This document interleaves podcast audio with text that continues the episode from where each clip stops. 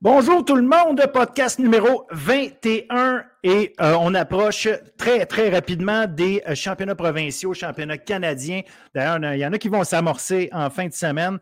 On va avoir la chance d'en parler amplement. Mais d'abord et avant tout, un merci spécial à Gagné Sport, qui est le présentateur officiel de notre podcast Bulletin sportif. Gagné Sport, le spécialiste des équipements de sport, l'équipe vend, répare, installe, inspecte et entretient les équipements de sport depuis plus de 25 ans. Leur service s'adresse aux particuliers, mais également aux centres de services scolaires, écoles privées, cégep, universités, aux municipalités, aux centres sportifs, aux services de garde ainsi qu'aux bureaux d'architectes et d'urbanisme. Gagné Sport croit également qu'il n'y a aucun compromis en ce qui a trait à la sécurité chez Gagné Sport, l'excellence du service qui est offerte à la base de toutes leurs actions. Encore une fois, un gros merci. Et sur ce, je vous souhaite la bienvenue à Bulletin sportif cette semaine. Là, on va essayer de faire ça rapido. On a un gros menu volleyball. On parle avec Danny Brown, le descripteur des matchs du Rouge et Or, pour mettre la table sur les éliminatoires en volleyball universitaire. Et on reçoit également en entrevue de la semaine Charlène Robitaille, joueuse étoile des Martlets de McGill, qui va elle aussi évidemment nous parler euh, de sa saison et de ce qu'elle prévoit en vue de leur affrontement en demi-finale face aux Carabins de l'Université de Montréal. Ça, euh, c'est ce qui est à venir. Il y a également, évidemment, Jason Bryan, Jean-Baptiste, pour parler de la fin de la saison de basketball universitaire. On connaît maintenant les équipes qualifiées. Malheureusement, McGill est euh, éliminé autant chez les hommes que chez les femmes, mais on va euh, parler de tout ça avec Jason tout à l'heure. D'ici là, je vous présente rapidement ce qui s'est passé cette semaine basket, ou en fin de semaine, en fait, basket collégial féminin. Trois-Rivières qui bat Champlain-Saint-Lambert. Première défaite de la saison pour les Cavaliers, mais euh, elles perdent contre Vanier. Pendant ce temps-là, Montmorency a perdu par 1 contre Saint-Jean avant de perdre par 10 contre Champlain-Lennoxville, ce qui fait que euh, Montmorency et Trois-Rivières vont jouer entre elles pour la sixième place. Euh, donc, Champlain-Lennoxville qui a gagné ses deux matchs en fin de semaine, donc elles sont qualifiées. Et euh, Vanier éliminé euh, malgré leur victoire contre Trois-Rivières. Comme je vous le dis, Montmorency, Trois-Rivières vont jouer une contre l'autre pour la sixième place. Collégial masculin, deux défaites en prolongation pour l'équipe numéro un au classement, Vanier, ce qui fait qu'on a une triple égalité en tête. Donc, les deux défaites contre Sherbrooke et contre Thetford malgré 59 points au total des deux matchs pour Raphaël Dumont grosse dernière fin de semaine qui va venir parce qu'on va avoir Tedford, Outaouais John Abbott qui vont se battre pour la dernière place disponible en éliminatoire. Allez lire sur le site de bulletinsportif.ca l'article que j'ai écrit là-dessus. Ça va vous démêler tous les scénarios possibles, à savoir qui euh, peut s'en sortir, dépendamment des résultats de la fin de semaine. Allez voir ça. Basket universitaire, ben, je l'ai dit, euh, on va en parler avec, notre ami Jason Brian Jean-Baptiste. Donc, ça, ça va être à voir. Euh, hockey féminin, hockey féminin collégial, Champlain-Lennoxville chez les femmes et chez les hommes se retrouve à être champion de la saison régulière. Tranquillement, on approche des séries là aussi. Euh, mais les deux équipes ont suffisamment d'avance pour s'assurer du titre. Limoilou, par contre, les a battus Champlain-Lennoxville chez les femmes. Euh, en fin de semaine. Limoilou a vraiment le numéro des, euh, des Cougars. Dawson, qui a causé une surprise. Dawson de notre chroniqueuse Léa McIntyre, euh, qui est, je vous le rappelle, entraîneuse là-bas. donc, Dawson qui l'emporte 3-2 contre John Abbott, 48 arrêts pour la gardienne Noémie Bastien. Donc, belle victoire. Félicitations, Léa et ton équipe. Hockey masculin, je l'ai dit, champion Lennox, euh, en, fait, sont sûrs de gagner. Mathématiquement, non, mais euh, il leur reste un match à jouer. Ils ont sept points d'avance sur Alma. Alma leur reste quatre, points, quatre matchs à jouer. Mais bon, il faudrait, euh, il faudrait pratiquement un, miracle pour que Champlain-Lennox ne soit pas sacré champion de la saison régulière. Et après ça, on aura l'occasion d'en reparler en masse éventuellement avec Denzel Carré-Guéa, qui est notre chroniqueur hockey collégial hockey universitaire. Là, on connaît évidemment euh, les euh, protagonistes pour les demi-finales. Concordia contre Bishop, Ottawa euh, contre Montréal. Ça commence jeudi. Et ça, encore une fois, bulletinsportif.ca, un article, on va parler de tout ça. On a parlé avec des joueuses. On, vous allez avoir l'occasion d'avoir le tour au complet de ce qui est à savoir avant que les matchs commencent. Mercredi, mercredi, c'est la deuxième ronde des éliminatoires au niveau du hockey universitaire masculin en Ontario. On se rappelle qu'Ottawa et Concordia étaient déjà qualifiés pour la deuxième ronde. McGill a facilement éliminé Ottawa, ce qui fait que McGill joue contre Concordia et UQTR euh, contre Carlton en demi-finale de l'Est de l'Ontario. Rappelons que l'UQTR est champion en titre et champion canadien en titre. À noter, William Rouleau, 5 points en deux matchs pour euh, McGill. Volleyball universitaire, je vous l'ai dit, on va en parler avec euh, Danny Brown pendant ce temps-là au, volleyball collégial féminin. Eh bien, euh, ça se passe au cégep de l'Outaouais en fin de semaine prochaine. On aura l'occasion aussi d'en jaser, mettre la table là-dessus. Euh, donc, euh, euh, tous les matchs, il va y avoir quatre matchs qui vont se jouer là vendredi. ça se joue jusqu'à dimanche, donc c'est tout le tournoi championnat provincial. Chez les hommes, en fin de semaine passée, on avait le match de barrage entre Saint-Jean et Outaouais. Et malgré des performances de 24 points de Jean-Baptiste Meignier et 23 points d'Hugo Considère pour Outaouais, Saint-Jean l'emporte 3-2. 16 attaques marquantes pour Francis Delvecchio, ce qui fait que Saint-Jean se qualifie pour le tournoi et eux aussi s'en vont en Outaouais pour aller euh, jouer le, tournoi de championnat provincial. Donc voilà, ça va être à suivre. Sur ce, je vous souhaite une bonne émission. Amusez-vous. Fan de volley ou non, fan de volley, vous allez être servi. Si vous n'êtes pas fan de volley, ou que vous êtes juste intéressé à ça, mais de loin, je vous invite à rester avec nous. Vraiment, euh, des gens passionnés pour vous parler de ça. Et on fait le tour au complet. Rien à manquer là-dedans. Et je vous garantis un, énorme spectacle en fin de semaine. Donc, préparez-vous à nous écouter. Merci d'être là. Bon show.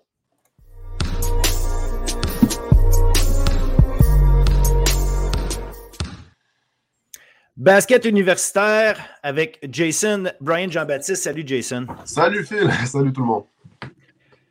Ça va bien? Ouais, ça va super bien, super bien. Good. Euh, ben écoute, on fait plus qu'approcher de la fin. Là. On est, il reste une semaine. Fait dans le fond, maintenant, on sait qu'ils sont les quatre équipes qui sont euh, qualifiées euh, dans le basket universitaire, autant chez les femmes que chez les hommes. Dans les deux cas, McGill euh, s'est fait éliminer par Concordia en fin de semaine passée. Euh, c'était la bataille d'ailleurs entre les deux euh, universités anglo de Montréal pour savoir qui allait avoir le dernier rang. On va commencer chez les filles. on va aller au match McGill-Concordia après. On va commencer par Bishops-Laval. On avait un, affrontement au PEPS. Et encore une fois, encore une fois, American Siciliano a démontré comment elle, peut, elle peut prendre charge d'un match. Oui, en début de match, euh, je te dirais, au premier quart, le, le rougeur avait une certaine petite avance. Je pense que c'était surtout dû à des rebonds offensifs et défensifs. ils étaient très ardus en début de match défensivement. Euh, des petites pertes de ballon ici et là, genre vraiment au début du premier quart. Mais Amaken Siciliano, tout au long du match, a gardé offensivement son équipe euh, dans, la rencontre juste par son agressivité, juste par sa capacité à aller chercher euh, des fautes puis de, mettre, de capitaliser sur la ligne des lancers francs. elle a terminé avec 26 points honnêtement, c'est une joueuse exceptionnelle, puis elle fait vraiment la différence dans le sens que euh, c'est son agressivité et sa capacité à vraiment attaquer le cercle. Offensivement, ça rend les choses plus faciles pour ses coéquipiers, ça laisse des, opportunités sur le périmètre, ça laisse des gens ouverts. Puis, tu sais, offensivement, le reste de son équipe, ils n'ont pas nécessairement, il n'y a pas personne qui a eu d'explosion, mais collectivement, elles ont très bien joué défensivement. Euh, elles sont allées chercher des rebonds. Euh, je pense notamment à Jai Kamuda elle allait chercher 17 rebonds. 17. Exact. Fait que c'est des petites choses comme ça. Quand tu as des joueuses autour de Amaken Siciliano qui peuvent faire les autres choses que juste euh, aller mettre des points sur, euh, dans le panier, rentrer des points dans le panier, ça fait toute la différence. Puis ça rend l'équipe plus complète. Euh, pour avoir parlé avec le head coach Diana Ross, elle dit toujours on a plein d'armes. Puis moi, comment je le vois, c'est que oui, offensivement, Amaken Siciliano, c'est le soleil, c'est le centre de leur attaque. Mais autour de ça, ils ont vraiment des joueuses que, même si offensivement, euh, en termes de juste attaquer le panier ou tir extérieur, ça ne va pas toujours être qu'est-ce qu'elles vont faire de mieux. Mais autour de ça, c'est des armes qui vont faire autre chose, que ce soit les rebonds, que ce soit jouer bien défensivement, que ce soit faire, prendre des bonnes décisions sur des bonnes passes. Euh, honnêtement, pour moi, ça, ça fait de cette équipe-là, ça rend l'équipe vraiment complète. Ben, il n'y a pas de doute, c'est une équipe complète, mais tu le dis aussi, on va parce que là, tranquillement, on approche. Euh, évidemment, là, on, parlait du fait que les équipes qualifiées, on les connaît euh, pour les, euh, les éliminatoires. on va avoir l'occasion d'en parler, mais Bishop, ça a comme un peu une guigne au niveau des filles. Ça fait quelques années qu'elles sont dans les deux premières, deux ans en fait qu'elles sont dans les deux premières du classement. Là, ça va être la troisième année où elles sont dans les deux premières du classement, cette fois première, mais n'arrivent pas à se qualifier pour la finale. Donc, ils vont devoir gagner, enlever le fameux singe sur leurs épaules il va quand même falloir avoir une production. Oui, elles font d'autres choses, les joueuses de, Bishops, mais il va falloir s'assurer quand même d'une production. Puis je parle souvent de Victoria Ghana, je le sais qu'elle revenait d'une blessure, mais là, les semaines ont passé. On va vouloir voir euh, des points parce que si on se fie au dernier match, évidemment, euh, euh, Siciliano finit avec 26, mais il n'y a personne qui a plus que 7 points à part elle. Évidemment, ce n'est pas, habituel dans leur équipe. Habituellement, il y a tout un, une ou deux filles qui fait 10 points et plus, là, mais il va falloir s'assurer que ça, ça arrive. Mais tu l'as mentionné, Jael Kabouna avec ses 17, 17 euh, rebonds. Ces éléments-là font en sorte que c'est une équipe extrêmement difficile à battre. Elles sont efficaces à peu près à tout point de vue. Mais tu sais, au niveau des rebonds, faut quand même mentionner Laval, Tara, Imbert. 21 rebonds. Tu sais, donc, c'est pas que Laval n'a pas été capable de, de, faire ces choses-là défensivement, c'est que Laval a eu des difficultés au tir, euh, fini avec 22% 22,2% de réussite au tir. Euh, ils ont quand même pris 72 tirs dans le match, 72 tirs dans le match contre 59 pour, euh, pour Bishops mais tu finis avec 22% de réussite. À quelque part, euh, tu, as un peu ta réponse à pourquoi ça, le pointage se termine euh, comme ça, un 61-46. Définitivement, je pense que offensivement, ça a été difficile. C'était beaucoup de tirs ouverts ratés. Euh, puis en plus de ça, tu as la défense des Gators qui était assez solide. Fait que ça rend les choses encore plus difficiles. Mais je pense que, tu sais, étrangement, malgré le fait qu'offensivement, en termes de tir global, ça ne marchait pas, elles sont restées dans le match jusqu'au quatrième quart. C'est vraiment au quatrième quart que ça s'est effondré, puis que les Gators ont remporté ce quart-là 15 à 2. Euh, vraiment, en termes de rythme offensif, il n'y avait rien pour Laval. Mais je pense que moi, ça témoigne beaucoup de à quel point euh, le Rougeant, c'est une équipe qui est assez efficace offensivement malgré ça en général. ils ont terminé avec 90% de réussite au, au lancer franc. Fait, pour moi, c'est un indicateur que c'était, elles n'étaient pas nécessairement dans ce match, mais que quand même leur façon de jouer collectivement, leur polyvalence offensive, il y avait des opportunités qui étaient là, mais sur lesquelles ils n'ont pas capitalisé. Puis c'est ça qui a, expliqué le résultat du match à la fin. Ah, exactement, parce que comme tu dis, les occasions étaient là de toute façon. Puis euh, elles sont restées dans le match. Euh, parce qu'elles arrivaient à maintenir une pression offensive, parce que même si elles rataient euh, leur tir, les occasions étaient là. Fait bref, ça reste, ça reste une très belle équipe, Laval. Ça reste une équipe qui, va être dangereuse. Puis euh, un match, un match, c'est un match. Hein? Euh, Bishop a beau avoir euh, dominé cette saison. Un match, c'est un match. Ça va être intéressant de voir. Concordia contre McGill. Concordia contre McGill. Arige Burgogno, on en a parlé souvent. je pense qu'elle a été euh, sharp au grand moment, là, 30 points dans ce match-là. Et c'est le match qui, dans le fond, même s'il reste une semaine, euh, leur assure la qualification. Parce que même si elles ont une seule victoire de plus que McGill, leur fiche contre McGill cette saison fait en sorte que euh, McGill ne peut pas les rattraper, même si McGill gagne leur match et que Concordia passe son match la semaine prochaine. Honnêtement, de ce que je comprends, pour moi, c'est le match des Stingers pour cette équipe-là le plus complet qu'elles ont eu offensivement sur les dernières semaines en termes de juste globalement, euh, avec Irish Burgonio, 30 points, mais je pense à Greta Inenza, 16 euh, points, Rowena Blais, 10 points. C'est vraiment des. Collectivement, elles ont bien performé à travers tous les corps. Il n'y a pas eu de creux offensif. Euh, vraiment, ça a été une très belle performance. Puis défensivement, elles sont venues jouer, puis elles sont allées chercher 24 essais sur la ligne des lancers francs, 16 de capitaliser.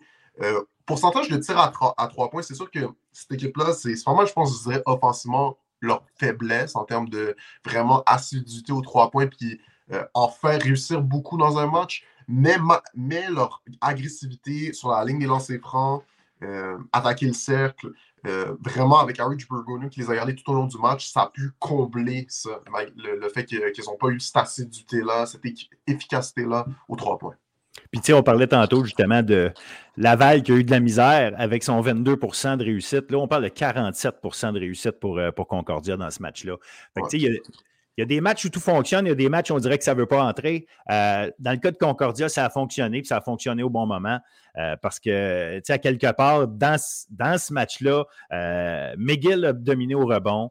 Mais effectivement, tu l'as dit, l'équipe de, Concordia qui a réussi à aller souvent au, au lancer franc, réussit en masse sa part de tir là. Donc, ça ça, explique probablement la différence. Puis, je pense qu'au bout du compte, dans le cas des femmes, euh, même si j'ai aimé des éléments de McGill cette année, vers la fin de la saison, on sentait que McGill prenait un rythme.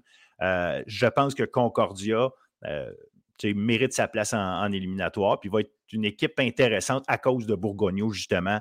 ça va faire en sorte que quand tu as une joueuse de ce calibre-là, une joueuse qui est capable de prendre contrôle d'un match, ça fait de toi une équipe toujours dangereuse. Puis ça va être, ça va être un bon, un, bon, un bon défi pour l'équipe qui va la rencontrer. Je pense que du côté de McGill, euh, ben, tu l'as mentionné, je pense qu'ils sont allés chercher beaucoup d'essais sur la ligne des lancers francs, mais ils n'ont pas capitalisé. ils ont terminé avec 57 euh, de réussite. Je mm-hmm. pense que pour moi, McGill, c'est vraiment une équipe jeune, euh, Concordia aussi, c'est une équipe jeune, mais je pense qu'ils euh, ont une joueuse comme Harry Pergonio qui va les mener un peu plus haut. Puis du côté de Miguel, je pense que ça va juste de continuer de développer. Je pense que c'est une équipe qui montre des belles choses en défense. Je pense que la question, ça va être de juste continuer à se développer offensivement, notamment sur l'assiduité, sur les trois points. Euh, puis juste avoir des joueuses qui sont capables de prendre le contrôle d'un match, d'exploser. Parce que la réalité, c'est que pour gagner des matchs, il faut que tu aies une ou deux joueuses qui puissent franchir la, dépasser les 10 points euh, de façon constante de, semaine en semaine. ça, va vraiment être quelque chose à voir. Parce qu'en termes de faire les petites choses, que ce soit prendre les rebonds, que ce soit euh, bien défendre, que ce soit faire des passes, c'est une équipe qui joue collectivement. Euh, ces, ces choses-là sont déjà mises en place. Ça va être juste d'être d'augmenter cette frappe offensive-là sur le long terme. Exact, exact. Fait qu'on sait déjà qu'en en éliminatoire, malgré peu importe ce qui se passe cette semaine. La seule chose qui peut changer en réalité, c'est si le match va être euh, euh, en demi-finale, je parle entre Laval et Lucam, où est-ce qu'il sera joué, en fait? C'est euh, la seule chose qui peut, changer. Puis l'autre demi-finale, ça va être Bishops contre Concordia. Mais bon, il reste quand même une semaine à jouer. UCAM contre Bishops, on va avoir jeudi. Samedi, on a McGill, UCAM et Laval Concordia. donc, des matchs qui veulent à peu près rien dire, à part, comme je dis, peut-être pour. Euh, ben, c'est important quand même de savoir où le match va jouer pour Lucam et, Laval. Donc, euh, Lucam a deux matchs pour essayer de, se positionner là-dessus. Puis, euh, essayer, essayer d'aller chercher, d'aller chercher l'avantage. ça, va être, ça va être à voir, puis on aura l'occasion de l'analyser certainement la semaine prochaine. Chez les gars, même chose, on a eu un Bishops Laval.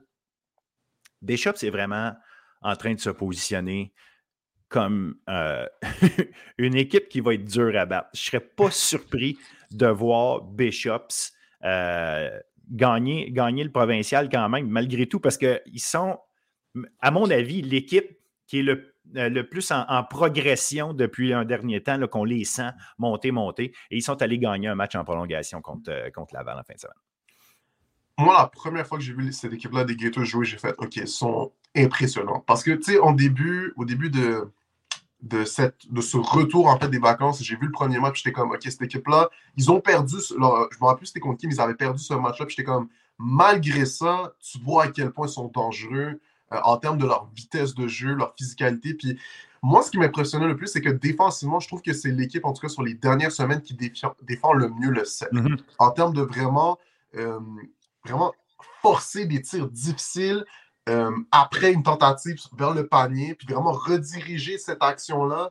De, de, semaine en semaine, ils montent cette, cette capacité-là parce qu'ils ont des gars qui sont vraiment grands. Je pense à Étienne Gagnon, je pense à un Dani Langarella. Tu sais, c'est des gars qui peuvent vraiment protéger le cercle, puis ça te force à prendre des tirs dans le, dans, qu'est-ce qu'on, ben, le mid-range, en fait, qui sont pas idéaux. C'est pas des tirs, honnêtement, au basket, en tout cas, dans le basket d'aujourd'hui, je trouve que les tirs les plus faciles, c'est vraiment les lay-ups, attaquer vers le panier les trois points ouverts. C'est ça que tu veux essayer de générer. Fait les tirs au, mid-range, comme on dit vraiment sur la ligne de deux points, c'est des tirs qui ne sont pas évidents parce que c'est comme c'est du corps à corps. Tu dois créer ton propre tir. C'est des distances puis des angles qui ne sont pas nécessairement idéales. Puis, Bishops, ils sont vraiment bons pour te forcer à prendre ces tirs-là. Puis c'est ça qui est arrivé pour moi du, côté de la balle. Sidney Tremblay-Lacombe, euh, belle performance du côté du rougeur. 21 points, 6 euh, tentatives sur la ligne des lancers francs.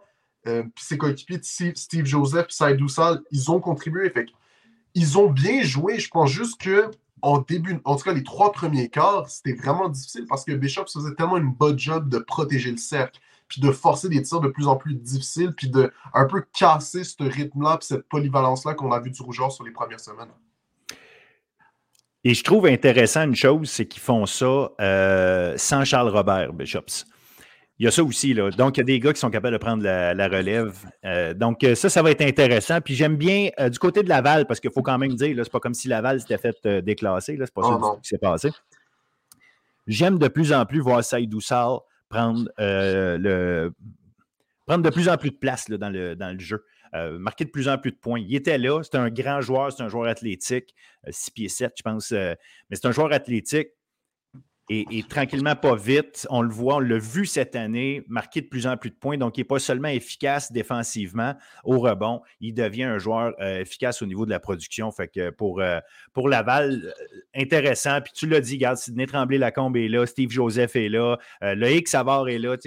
Ça reste une sacrée belle équipe de basket.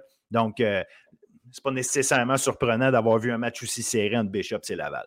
Non, tu as totalement raison. Puis je pense que les Gators, pour moi, la seule, le seul bémol pour moi, c'est pour une équipe qui est aussi dynamique, j'aimerais ça qu'ils aillent chercher plus de lancers francs.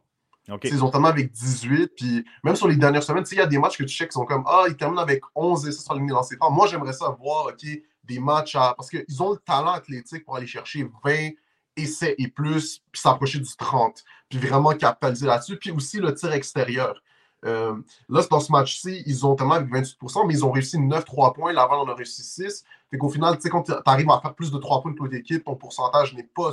C'est pas tant important au final, mais j'aimerais voir ça. Plus d'assiduité sur le tir extérieur, puis vraiment, cette équipe-là, si elle peut aller chercher euh, plus de 20 lancers francs, avec comment ils jouent défensivement, puis comment ils vont chercher des rebonds, ça va être une équipe très difficile à battre. S'ils passent les 20 lancers francs, pour moi, c'est ça va être très, très dur.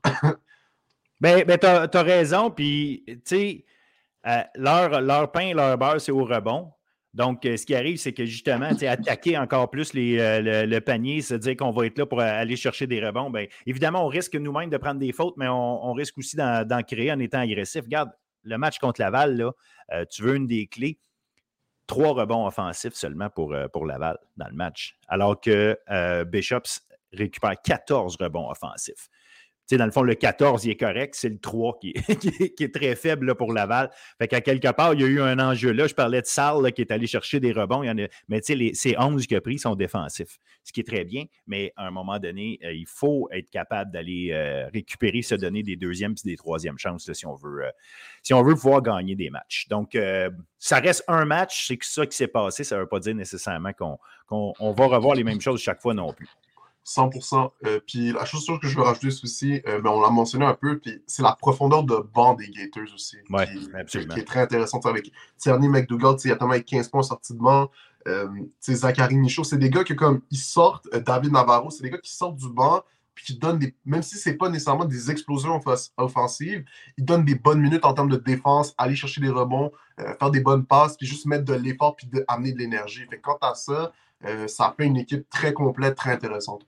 Ah, c'est un bon point, puis je peux renchérir là-dessus, effectivement. Puis on dirait que d'une semaine à l'autre, ce n'est pas nécessairement les mêmes gars de banc qui, euh, qui font le travail. des fois, on a vu Rowan Alpini dans d'autres matchs qui a été. Euh, là, aujourd'hui, dans ce dernier match-là, ce n'est pas nécessairement lui qui a, euh, il a, fait ses cinq points, il a, mais il a joué 13 minutes. Et, mais c'est des c'est pas toujours les mêmes gars qui, euh, qui, sont efficaces, ce qui fait en sorte que peu importe ce qui arrive, ça donne des, options à l'entraîneur qui est capable de se dire bon, c'est qui qui est hot aujourd'hui, qui je peux envoyer, puis effectivement, il y en a plusieurs. Donc, euh, toujours intéressant, euh, Bishop, à suivre. On termine avec Concordia McGill. Comme on l'a mentionné, enfin une victoire de Concordia pour commencer. Enfin, ça faisait quoi, neuf défaites de suite pour Concordia, c'était ça? Oui, neuf défaites de suite. Ils avaient gagné leurs cinq premiers matchs, neuf défaites de suite. Et là, affronter une équipe de McGill qui allait bien, euh, qui avait gagné trois de ses quatre derniers matchs ou trois de ses cinq derniers, je ne me souviens pas. Puis, euh, on avait un Samuel Chaput que j'ai adoré voir en deuxième moitié de saison. Euh, un vétéran, malheureusement, il ne reviendra pas l'an prochain. Euh, c'est un gars, on a parlé de lui un peu, euh, un peu plus tôt cette saison. donc, il a été encore excellent, mais malheureusement, pour McGill, trop peu, trop tard cette saison. la victoire de Concordia assure aux Stingers leur, qualification pour les, éliminatoires. Mais, comme je t'ai dit tantôt, avant qu'on entre en, en Rien, rien, rien, rien contre Concordia, rien contre personne jamais. Mais à cause de la façon dont, de la façon dont jouait McGill depuis quelques semaines, j'aurais aimé les voir entrer en éliminatoire, voir quel genre de, de défi il aurait donné à des équipes comme Lucam, euh, Laval et Bishops. Je pense que je suis, un peu d'accord avec toi. Je pense que tout de même, Concordia, je pense qu'ils ont eu une des séquences de défaites les plus étranges que j'ai vues dans n'importe quel sport confondu pour avoir suivi. Parce que quand tu regardais ces neuf matchs-là, c'était tellement genre des petites choses, surtout en fin de match, que ça ne marchait pas. Tu sais, je pense qu'il y avait un ou deux de ces matchs-là que c'était vraiment des blowouts ou vraiment l'autre équipe a dominé. Mm-hmm. Mais quand tu regardes ces matchs-là, genre c'était vraiment, OK, tu vois que cette équipe-là, c'est juste, il faut qu'ils trouvent leur constance offensive, il faut qu'ils se retrouvent euh, avec l'absence de leur meneur Tyrell Williams durant cette, une partie de cette séquence de défaite-là. C'est comment on est capable de se retrouver là. Puis je pense que c'est le match le plus complet offensivement qu'ils ont joué. Euh, Alec Faneuf, euh, leur meneur, a été exceptionnel. Sammy Jan a bien joué. Euh, Joseph en sortie de banc, il a amené 18 points c'est vraiment collectivement, il y a eu un très bel effort, puis c'est juste une belle efficacité. Ils ont terminé avec 45% au tir de global, 50% aux trois points. Je pense que c'est quelque chose, je pense qu'ils n'ont jamais eu ce, pourcentage-là. En tout cas, durant cette séquence de défaite-là, c'est pas arrivé qu'ils ont eu 50% aux trois points avec 10 trois points réussis. Euh, pour moi, c'est vraiment une performance qui montre qu'ils ils ont finalement réussi à trouver un rythme, se retrouver et être capable d'être constant sur 4 cas. Puis du côté de McGill, je pense que c'est dommage, comme tu l'as dit. Euh, Samuel Champu, il a même 24 points. Euh, Harris euh, 19 points. ils ont, ils ont joué comme un, un, match solide, mais je pense que ça a été un match de Concordia euh, vraiment très efficace. Euh, surtout sur la ligne des trois points. Puis je pense que c'est ça qui a fait la petite différence. sais, McGill ont terminé avec 7 3 points réussis, 41% de réussite. sais, ça joue à pas grand-chose, mais quand tu réussis 10, 3 points puis 50% ça fait une différence dans un match. ça fait non, absolument. puis c'est ça qui arrivait tu sais, McGill, a quand même joué euh, du basket de rattrapage tout le long du match. Tu sais, à un moment donné, il tirait de l'arrière tout le long. Euh, ça a même été jusqu'à 12 points euh, au quatrième quart à un moment donné. Fait qu'à un moment, tu sais, t'as beau, as beau réussir, Concordia trouvé le moyen de maintenir un rythme que, que McGill n'a pas, pu, pas pu soutenir, tout simplement. C'est ce qui arrive. Tu sais. Puis tu l'as dit, garde, Concordia, c'est pas qu'il démérite du tout. Effectivement, c'est une, ça reste une belle équipe de basket. Concordia, euh, c'est une équipe extrêmement bien coachée, extrêmement solide, efficace euh, en, défensive, dans le sens de leur jeu collectif. Donc, à la fin, à un moment donné, si, tu arrives à tirer pour 45,6% dont 50% aux trois points, avec 10 3 points dans un match, ben tu vas, tu vas gagner ta part, de, ta part de rencontre. Puis effectivement, c'était peut-être des détails qui manquaient une fois de temps en temps euh, cette saison. Puis sans Tyrell Williams, bien évidemment, tu as ton, euh, ton, gros punch offensif, ton one-two avec Alec Faneuf et lui, là, qui n'est qui, pas là, fait qu'il est à rebâtir avec quelqu'un d'autre. Fait que c'est pas évident. Mais bon, ça reste que, comme je te dis, euh, j'aurais aimé euh, voir ce que Miguel avait à offrir. Maintenant, c'est à Concordia de démontrer qu'effectivement, ce jeu collectif-là peut se transposer en, en victoire en éliminatoire. Donc, euh, ça, ce serait intéressant. Euh, McGill, juste mentionné quand même, McGill a perdu quatre matchs cette saison par deux points ou un point seulement. Et là, ça compte même pas celui-là qui est par quatre points. Donc, tu sais, pendant l'année, quand McGill, quand tu es une équipe qui perd quatre matchs comme ça par deux ou un point, ça, c'est un panier de différence. Ben, ça se peut qu'à la fin, il des, manque des victoires pour, euh, pour aller en éliminatoire. Regarde, ça ne joue à pas grand-chose, hein, ça est la preuve. 100%. Fait que ça, fait le tour. Comme je dis, la semaine prochaine, on a des matchs euh, qui vont être intéressants pour le, classement. Dans le fond, on sait que Concordia, au niveau des hommes, euh, vont terminer quatrième. Ça, ça ne change rien. Mais euh, c'est de voir là, UCAM Laval Bishops qui, qui va jouer où exactement. L'UCAM a deux matchs à jouer. Laval et Bishops en ont un.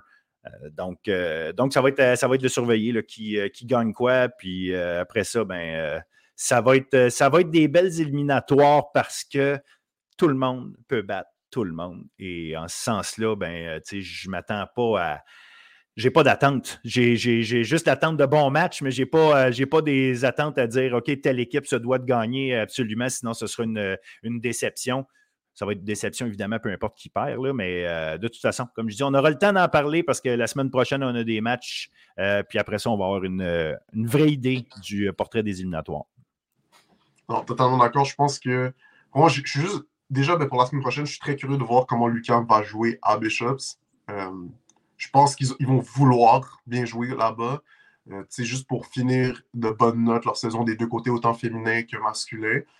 fait que pour moi, ça va être intéressant. du côté de Laval, ça va être juste de. Je pense que ça va être juste de c'est une équipe qui joue très bien. Ils vont jouer à Concordia. Je pense que ça va être un bon test de fin de saison parce que c'est une équipe qui joue. Les Stingers, c'est une équipe qui joue bien défensivement des deux côtés, autant féminin que masculin. Pour moi, pour ces deux équipes du Rouge et Or-là, ça va être une bonne opportunité de se réaffirmer offensivement puis continuer. Ben, en tout cas, particulièrement du côté féminin, euh, après un match comme celui qu'ils ont eu la semaine dernière, vraiment se, se, retrouver offensivement puis euh, retrouver cette frappe offensive-là qu'on avait vue au début de la saison. Excellent. Ben, ça va être à suivre. Encore une fois, Jason, un énorme merci pour euh, ton, travail cette semaine. Puis on se retrouve la semaine prochaine. Puis euh, regardez, là, euh, tu le dis souvent, je vais, utiliser ce que tu dis, aller voir des matchs parce que franchement, cette fin de saison est formidable. Et je vous dirais, euh, que la fin de saison au basket collégial aussi est complètement folle. Donc, euh, il y, a, vraiment, vraiment du gros basket, du bon basket. Les enjeux sont tous là maintenant. Donc, euh, il n'y a plus de matchs qui veulent rien dire. On a juste vraiment du, beau basket à voir. 100% Allez voir les matchs, prenez soin de vous. Salut. Salut.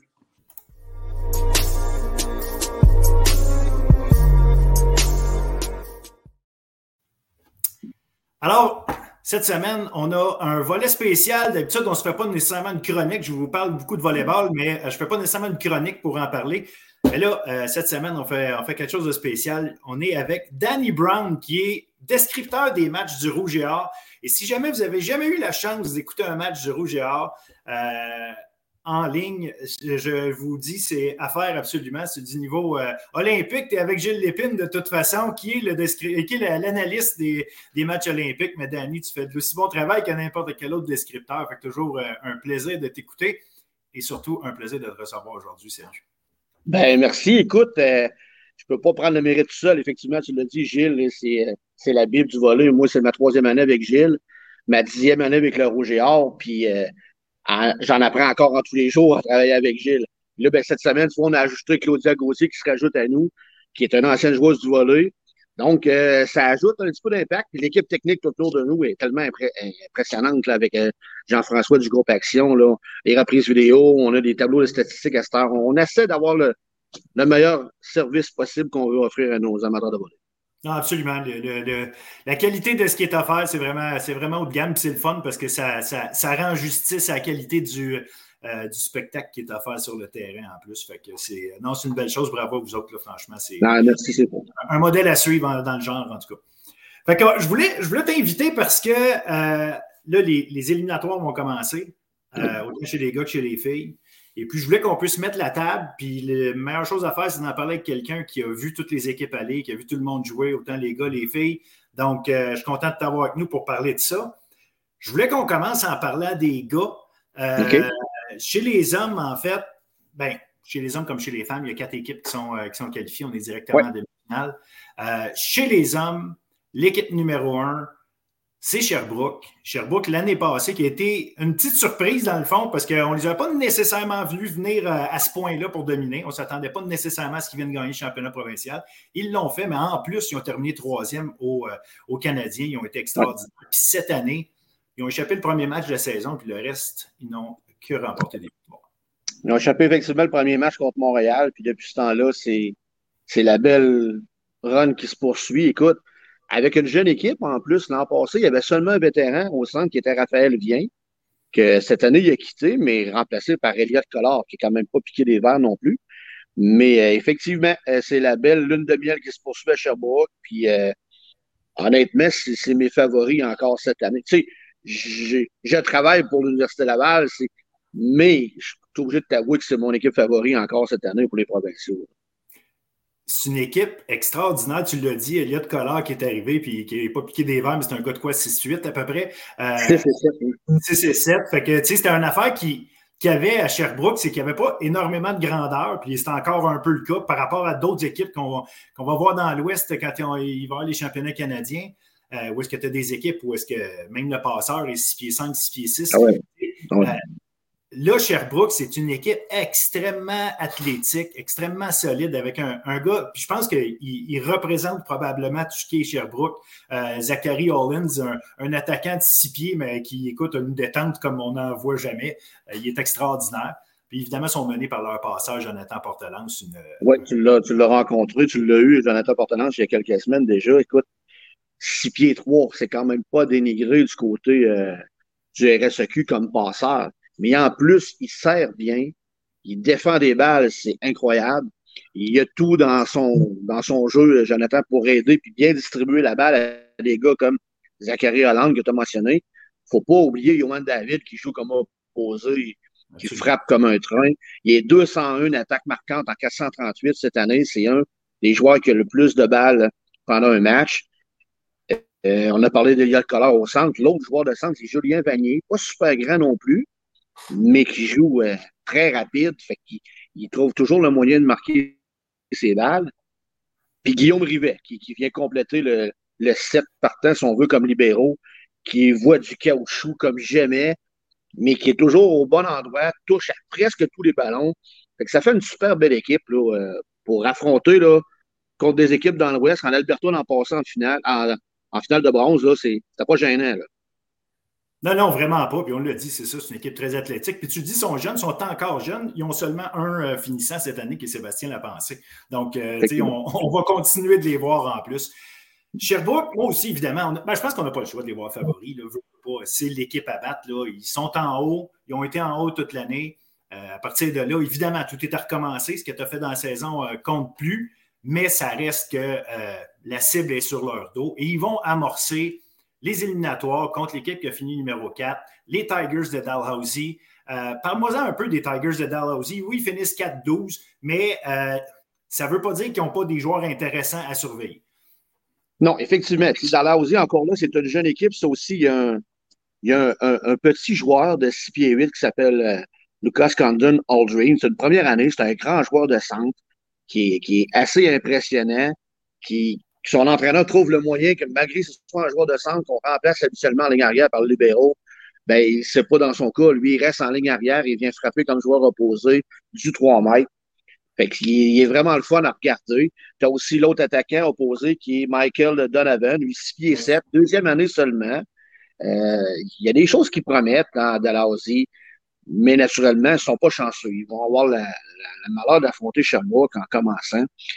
Euh, mais il y, a, il y, a, du potentiel sur le terrain. Le vétéran, c'est Quentin Darling, leur passeur, quatrième année qui est là. Distribue bien le ballon. C'est des joueurs, quand on les a vus à Laval, nous, cette année, qui sont euh, vraiment intensifs puis agressifs en réception aussi puis en défensive. sont vraiment sur le ballon. Euh, là, il s'agit de mettre la cohésion un peu avec tout ça, là, qui, qui ça pourrait ça pourrait à long terme, peut-être euh, venir jouer un tour au troisième rang, peut-être, là, mais c'est à. Mais c'est ça. On, voit qu'il manque, un, comme tu l'as dit, un petit quelque chose, une petite cohésion, parce que le talent est là. Euh, il y a un autre joueur, euh, Owen Tran, leur, euh, leur libéraux, qui, qui a été excellent cette année, encore une fois. tu parlais donc de leur, défensive. il, fait, il fait partie, évidemment, de ce groupe-là. Mais, mais c'est ça. Dans l'Aussie, il leur manque un petit affaire. Il leur manque. Puis à chaque match, c'est souvent ce qu'on voit avec les équipes plus fortes versus plus faibles il y a une série dans le match, là, à un moment donné, où tu as l'impression, oups, ça tombe. il, ben, remonte moins, vite, quand ça va, quand ça va pas bien. Puis c'est un jeu, c'est tellement un jeu de momentum, le volleyball, euh, euh, depuis que euh, c'est Rally Point, ça fait longtemps. Mais nous autres, on était assez vieux pour avoir joué au moment où tu fais, tu peux faire des points juste quand tu avais le service. Fait que... oui, c'est ça. mais tu sais, une fois qu'ils vont avoir réussi à trouver une régularité, même au service, là, on a vu Donovan servir des missiles, mais une fois sur deux, son lancer de balle est moins bon. On avait constaté avec Gilles que c'est vraiment l'expérience que les gars vont prendre qui fait que ça pourrait aider cette équipe-là dans le futur. Exact. L'autre demi-finale, et, là, euh, là, on va avoir du fun parce qu'on parle d'une rivalité en plus. C'est pas juste euh, deux bonnes équipes avec des bons joueurs. On parle de euh, de rivalité historique entre deux, deux universités dans plein de sports, euh, entre deux villes aussi, mais, également euh, juste volleyball pour volleyball, même s'il n'y avait pas d'autres sports universitaires qui existaient. Euh, Montréal et Laval, ça fait longtemps que ça se bat un contre, un contre l'autre. Et là, on va les voir tout de suite en demi-finale. bon, pour l'instant, Montréal a fini 11-5, Laval 10-6. L'écart n'est pas énorme. comment tu vois ça? Parle-nous d'abord de Laval, justement, l'équipe que tu connais, que tu as suivie toute l'année. Bien, c'est sûr que du côté de Laval, ça va jouer beaucoup avec des gars comme Max Lausier et Nicolas Fortin, qui sont les, les cogneurs de l'équipe. Là, espérons que Nicolas Fortin, son épaule va te faire un peu. Il y a eu quelques difficultés cette année. On a même été surpris, on l'a vu euh, servir en, en, flottant dans le milieu de la saison à un moment donné parce qu'il voulait ménager son épaule. On a trouvé ça bien drôle. Ses collègues sur le terrain aussi ont trouvé ça bien drôle d'ailleurs. Charles Saint-Aubin, qui est la recrue cette année, passeur. On a le luxe à Laval d'avoir un passeur de 6 pieds 6. Fait que du côté droit du terrain, les, petits attaquants à ce moment-là, comme Alexis Tournier, Julien Boileau, qui sont excellents, qui sont hauts. Mais là, le fait d'affronter un contrat devant toi de 6 pieds 6, ça change un peu la donne. pour avoir vu les matchs cette année, euh, le passeur euh, Saint-Denis avait tendance à aller beaucoup plus du côté de Guillaume Bisson comme opposé parce qu'il savait que les petits attaquants de la balle, ben, les petits attaquants 6 pieds 3, 6 pieds 4, pouvait donner une moins bonne opposition que si tu donnes la balle à Boileau devant lui, a Saint-Aubin puis Jonathan Girard à 6 pieds 6, 6 pieds 7 devant lui. Est-ce que ça va être le cas? Ça va être dur à dire. les, les matchs, là, les derniers, ont été à l'avantage de Montréal. ils ont pris le numéro de Laval. Euh, là, on a William Bergeron, notre passeur, qui s'est blessé en fin de saison, fracture à une main. Pas certain qu'il va être capable de jouer pour la demi-finale. J'ai pas parlé avec Gino récemment. Je ne sais pas ce qui va se passer avec ça. Mais naturellement, Montréal le sait très bien. La balle, elle va aller soit Fortin ou soit Lausier. C'est immanquable. Il faudra continuer de bien servir. C'est sûr qu'on a des, serveurs qui sont à domicile. Lausier, Fortin, Saint-Aubin, c'est des gars qui sont des, services en suspension smashés, très violents. Par contre, il y, a, un plus haut taux de, difficulté quand tu te mets à servir comme ça. Fait que c'est ce que je m'attends du côté de Laval. Charles Saint-Aubin devra garder les choses simples. Il bouge bien, il sert bien, il est grand, il est physique. A tendance, par contre, à l'occasion de vouloir en trop en faire seul. Tu sais, au lieu de garder la petite passe simple, vraiment mettre la balle arrière, tu sais, pour, pas pour le show, là, mais Charles, c'est un gars qui aime ça de donner un spectacle, naturellement. C'est un athlète. Mais moi, j'aimerais de temps en temps qu'il y ait avec la chose simple. La balle facile devant lui pour au pire aller recycler le ballon, continuer à jouer, à jouer que plutôt qu'essayer la grosse chose qui pourrait marquer le point. Ça sera à voir. Mais tu le dis en même temps, c'est qu'il compte sur les deux attaquants euh, qui, ont été les plus euh, prolifiques de la saison. Fait que, le, le, fait de garder les choses simples, justement, avec ces deux gars-là, quand tu le sais, ben, écoute, les, tu, joues ces probabilités en me disant, regarde, je vais, euh, je sais que mes deux attaquants sont capables de faire le travail, je n'ai pas nécessairement besoin de forcer la note à chaque fois. Non, mais le compte, l'autre côté, n'est pas fou non plus. ils savent très bien que si Lausier est en ligne arrière, ben, on va attendre Nicolas Fortin en trois, parce qu'on se bouge très bien du côté de Laval, euh, du Montréal. On peut très bien Là, quand tu as six mains devant toi, euh, au-dessus de, la tête qui t'attendent, ah, c'est difficile à traverser le ballon. Là. Ah, il y, a une question, il y a, absolument, c'est pas, euh, pas une question de. C'est un peu comme dire euh, je, vais, je, vais, je, vais, tout le temps passer le ballon en même place parce qu'il est bon, mais il ne sera plus aussi bon justement parce que le ballon est toujours à la même place. Ça, c'est clair. Mais, mais ça reste qu'au bout du compte, il y a quand même des gars euh, qui, sont capables de faire un travail, qui sont capables de se débrouiller avec des balles, euh, qui sont capables de justement, comme tu dis, garder le ballon en vie des fois. C'est pas. C'est pas juste de faire l'attaque, oui, tu veux toujours marquer, mais c'est des gars qui trouvent le moyen de, se défaire des blocs, de, trouver des façons de placer le ballon euh, en puissance, mais peut-être des fois une petite affaire moins, mais aller chercher des angles à des endroits des fois. Puis ça fait en sorte que t'évites, justement des balles que si c'est un autre gars, ben, ça serait bloqué. Puis là, tu, as de la misère à, garder ton rythme. Mais mais évidemment, pour Laval, ça, c'est les deux gros noms. Pour Montréal, là, euh, tu as, un autre type de jeu. Tu as un autre type de jeu. Tu as, beaucoup de gars euh, qui arrivent avec beaucoup de vitesse dans, cette équipe. Effectivement, c'est la différence avec euh, Laval, parce que ça, Laval, on n'a pas parlé de Hugo Anderson puis Jonathan Girard au centre qui sont gros et imposants, mais la vitesse est du côté de Montréal, avec un libéraux qui est extraordinaire à Yacine Cassis, qui est presque sur tous les ballons, ce qui donne la chance d'envoyer la balle à ton passeur qui est Saint-Denis, qui fait excellent travail. Hein. Maxime Saint-Denis, euh, deuxième année seulement, je pense, avec l'équipe. Donne la balle rapidement. Les attaquants sont mobiles. Les joueurs de centre aussi, les nouveaux qui sont là, sont mobiles. Guillaume Bisson avec sa main gauche en ligne arrière peut faire des ravages. Fait que c'est la différence un peu entre les équipes. Tu sais, euh, Montréal est très rapide. Euh, mais capable, Alexis Tournier, sa première année, il recrue de l'année avec euh, Montréal aussi. Là. Puis Julien Boileau, c'est un peu comme Zachary Hollande qu'on a parlé de Sherbrooke tantôt. Seulement six pieds. Mais quelle hauteur il a. Puis il y a un mouvement tellement rapide là, avec l'épaule qui fait que c'est difficile d'arriver au bon endroit, au bon moment pour bloquer le ballon. Là. C'est la clé du succès du côté de, de l'équipe de Gazi Guidera à Montréal.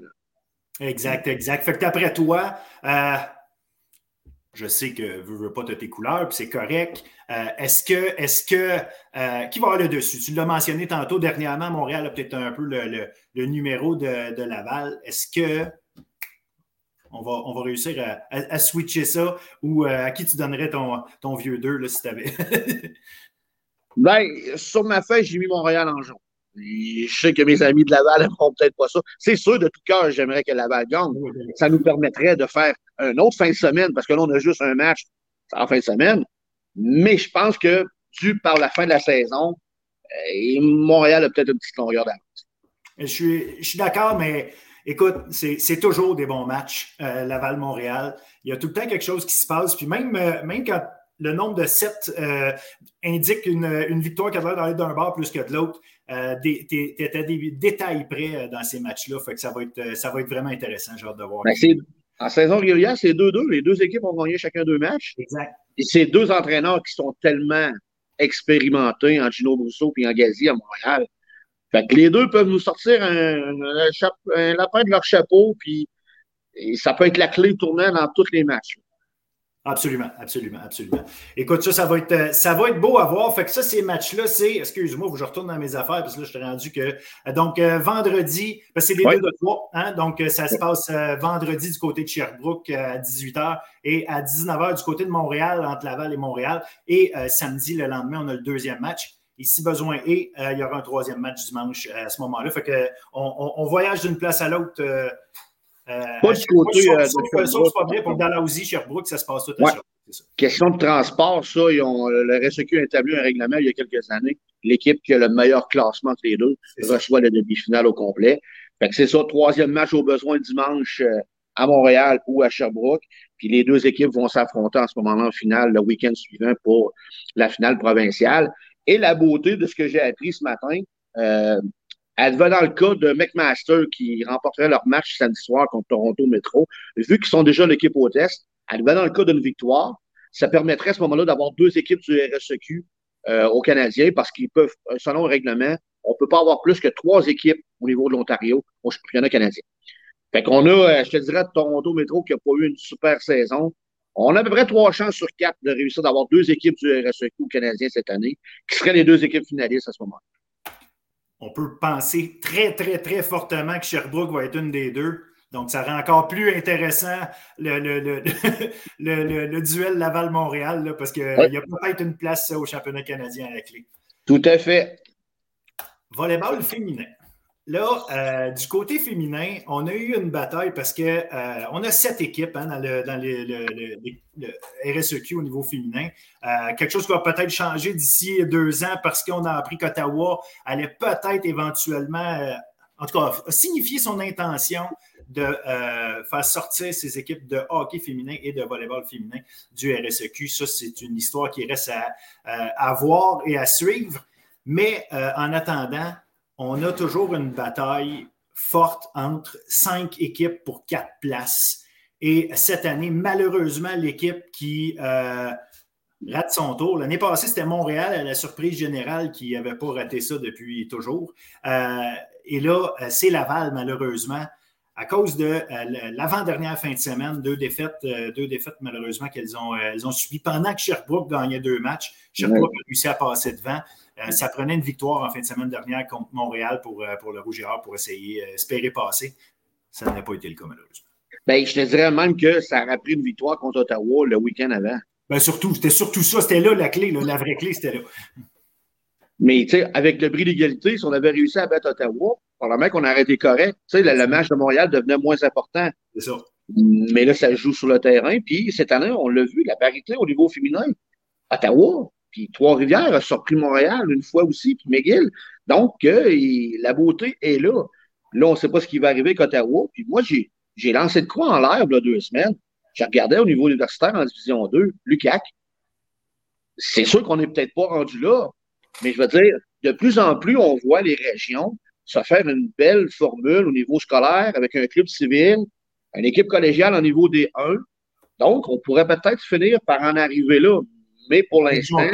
Avec Jonquière, qui a un sacré beau programme euh, en collégial D1, euh, effectivement, tu aurais, une pépinière, là, en fait, là, pour, euh, pour garder ton monde. Là, évidemment, encore faut-il que les filles veulent étudier à l'UCAC et que les programmes soient donnés là, mais ça reste que, comme tu dis, il y a, il y a lieu de réfléchir à l'idée qu'il y a, peut-être une solution de rechange si jamais Ottawa s'en va.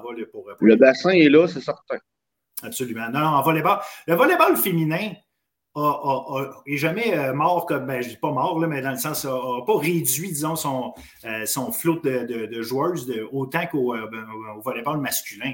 Il y a plusieurs années, au volleyball masculin, tu avais des équipes en masse au niveau du secondaire, mais à un moment donné, la région de Montréal s'est comme affaissée en termes de, de, production de joueurs de volleyball, puis ce qui fait qu'aujourd'hui, tu as moins d'équipes, et collégiales et universitaires, puis on le voit, mais au niveau féminin, il y en a en masse, puis effectivement, on pourrait, on pourrait certainement avoir une université de, plus là, en division 1. Et la baisse au niveau des hommes, là, qui commence à revenir, scolaire, on commence ici dans la région de Québec à avoir des équipes. C'est arrivé avec les nouveaux programmes de football qui sont rentrés il y a quelques années. On ne sera pas de cachette, on ne se mettra pas la tête dans le sable. Les petits gars, ils ont vu les équipes de football grandir, puis c'est arrivé avec ça. Là, ça commence à se replacer un peu. Est-ce que ça va toffer? Mais Gilles a fait un, un expertise chez nous il y a quelques semaines. Dans les high schools américains, le sport le plus pratiqué au niveau féminin est le volleyball, devant le soccer et devant d'autres sports. Donc, le bassin, les joueurs sont là. à ce moment-là, il faut juste voir si les, les cégeps et les universités vont continuer à embarquer, mais les joueurs sont là. Si les universités les, les décident de rester dans le programme, les joueurs sont là. Exact, exact. Puis évidemment, si les joueurs sont là, ben euh, le talent est là, puis on, a eu le droit à une belle bataille, comme on disait. Ben, malheureusement, euh, Laval ne pas, euh, sera pas du tournoi de, fin de saison, mais demi-finale, la première, ça va être Sherbrooke et leur excellente passeuse Emma Bergeron contre ouais. qui a été qui finit 13-5, une victoire de plus que McGill et Montréal, mais d'après moi, Lucam était peut-être l'équipe en tout cas, à mon avis, euh, vraiment numéro un cette année. Euh, ça va rester à prouver, mais euh, on va avoir une belle bataille Sherbrooke-UCAM, parce que la dernière fois, Sherbrooke a même battu l'UCAM. Oui, puis c'est un premier titre pour l'UCAM au niveau du RSEQ en tant que saison régulière. tu as parlé de l'excellence passeuse de Montbergeron, Sherbrooke. Noémie Gagné à l'UCAM mais pas piqué les verres. Non, non, pas du tout, en effet. tu sais, il y a des attaquantes qui ont vu des ballons cette année. on commence par Sherbrooke, si tu veux. Jaël Estan-Telfort, joueur opposé, qui a vu du ballon. Catherine Lavigne, l'attaquante. Au centre, on a deux opposés. Marianne Boucher, qui fait 6 pieds 3, et Gabriel Minier, qui fait 5 pieds 9. Mais il y a un quel qui pense qu'il fait 5 pieds 9. Si on la regarde jouer, elle joue comme une fille de 6 pieds, c'est incroyable. On a parlé d'Emma Bergeron qui, qui distribue le bien. Emma Bergeron, c'est la petite cousine de Jonathan Portelance. C'est le même genre de joueur distribue bien le ballon, coordonne bien ses équipes tout le tour de elle, sert bien, défensive, récupère beaucoup de ballons. Euh, c'est deux équipes à Sherbrooke, autant masculin que féminin, qui se ressemblent beaucoup.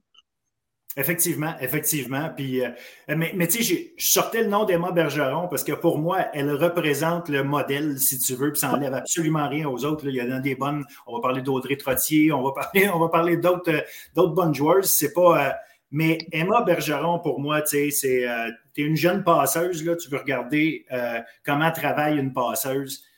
Emma Bergeron, pour moi, est vraiment tellement euh, spéciale à regarder. Elle arrive à faire des choses avec le ballon. Tu dis, OK, elle, on dirait qu'elle joue sans peur, là, dans le sens où elle essaye des choses, mais on parlait tantôt de savoir quand les essayer. On dirait que son expérience fait tranquillement pas vite qu'elle choisit bien ses moments assez être efficace, assez jouer des deuxièmes mains. Donc, euh, non, c'est une joueuse que j'adore regarder jouer depuis quelques années.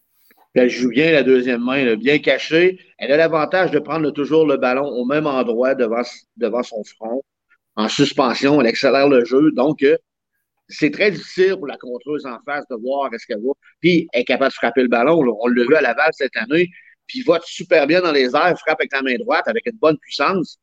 Fait que tu l'as très bien dit, c'est le pilier sur cette équipe-là qui peut tout faire et bien faire. Mais elles affrontent l'UCAM. Tu as parlé de Noémie Gagné. On est obligé, quand on dit UCAM, de dire Sabrina Maillé, qui, à mon avis, oui, le numéro 2, si vous ne suivez pas, quand vous regarderez, vous allumerez votre, votre écran d'ordinateur pour regarder ça. Le numéro 2, euh, de toute façon, ça ne vous prendra pas énormément de temps. Elle va recevoir beaucoup de balles, mais ce n'est pas juste qu'elle reçoit beaucoup de balles. Elle défend, tu parlais de défendre c'est la meilleure serveuse au niveau du nombre d'as. C'est la meilleure attaquante. C'est elle qui a le plus de points, puis elle est parmi le top 3 ou 4 au niveau de la défense, au niveau des récupérations défensives.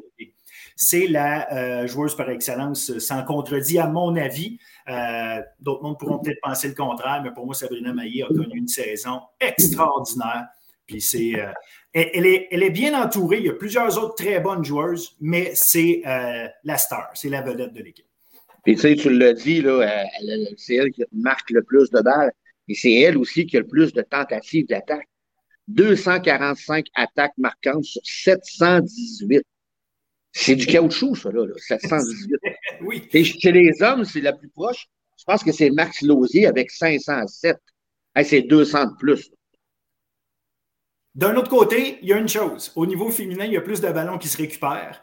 Donc, il y a, il y a souvent plus de tentatives d'attaque. Fait que ça peut jouer. Mais ça reste que faut que tu sautes à 700, à 700 reprises, tes attaques à 700 reprises les balles. Fait que non, non, c'est euh, une joueuse extraordinaire. Puis il y a, il y a la recrue aussi, Annika Pinault. Euh, qui est là, une grande fille de 6 pieds 1, euh, qui a pris la place de Gabriel Archambault, qui a terminé sa carrière, la capitaine. Annika, c'était la joueuse par excellence au niveau collégial l'année passée.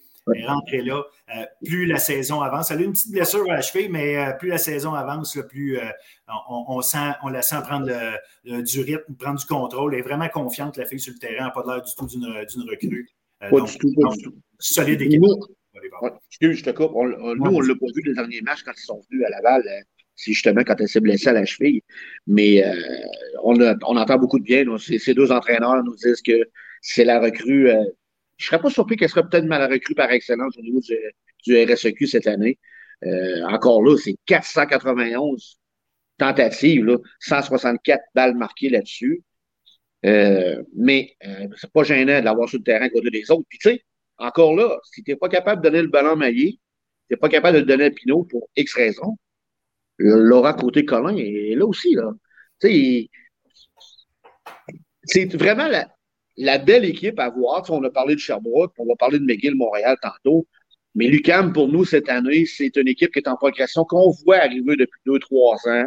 Depuis qu'on est revenu de la pandémie, on, sentait qu'il y avait une pente qui s'en allait vers là. Euh, puis chapeau, écoute, moi, je ne serais pas surpris qu'on les voit championnes provinciales.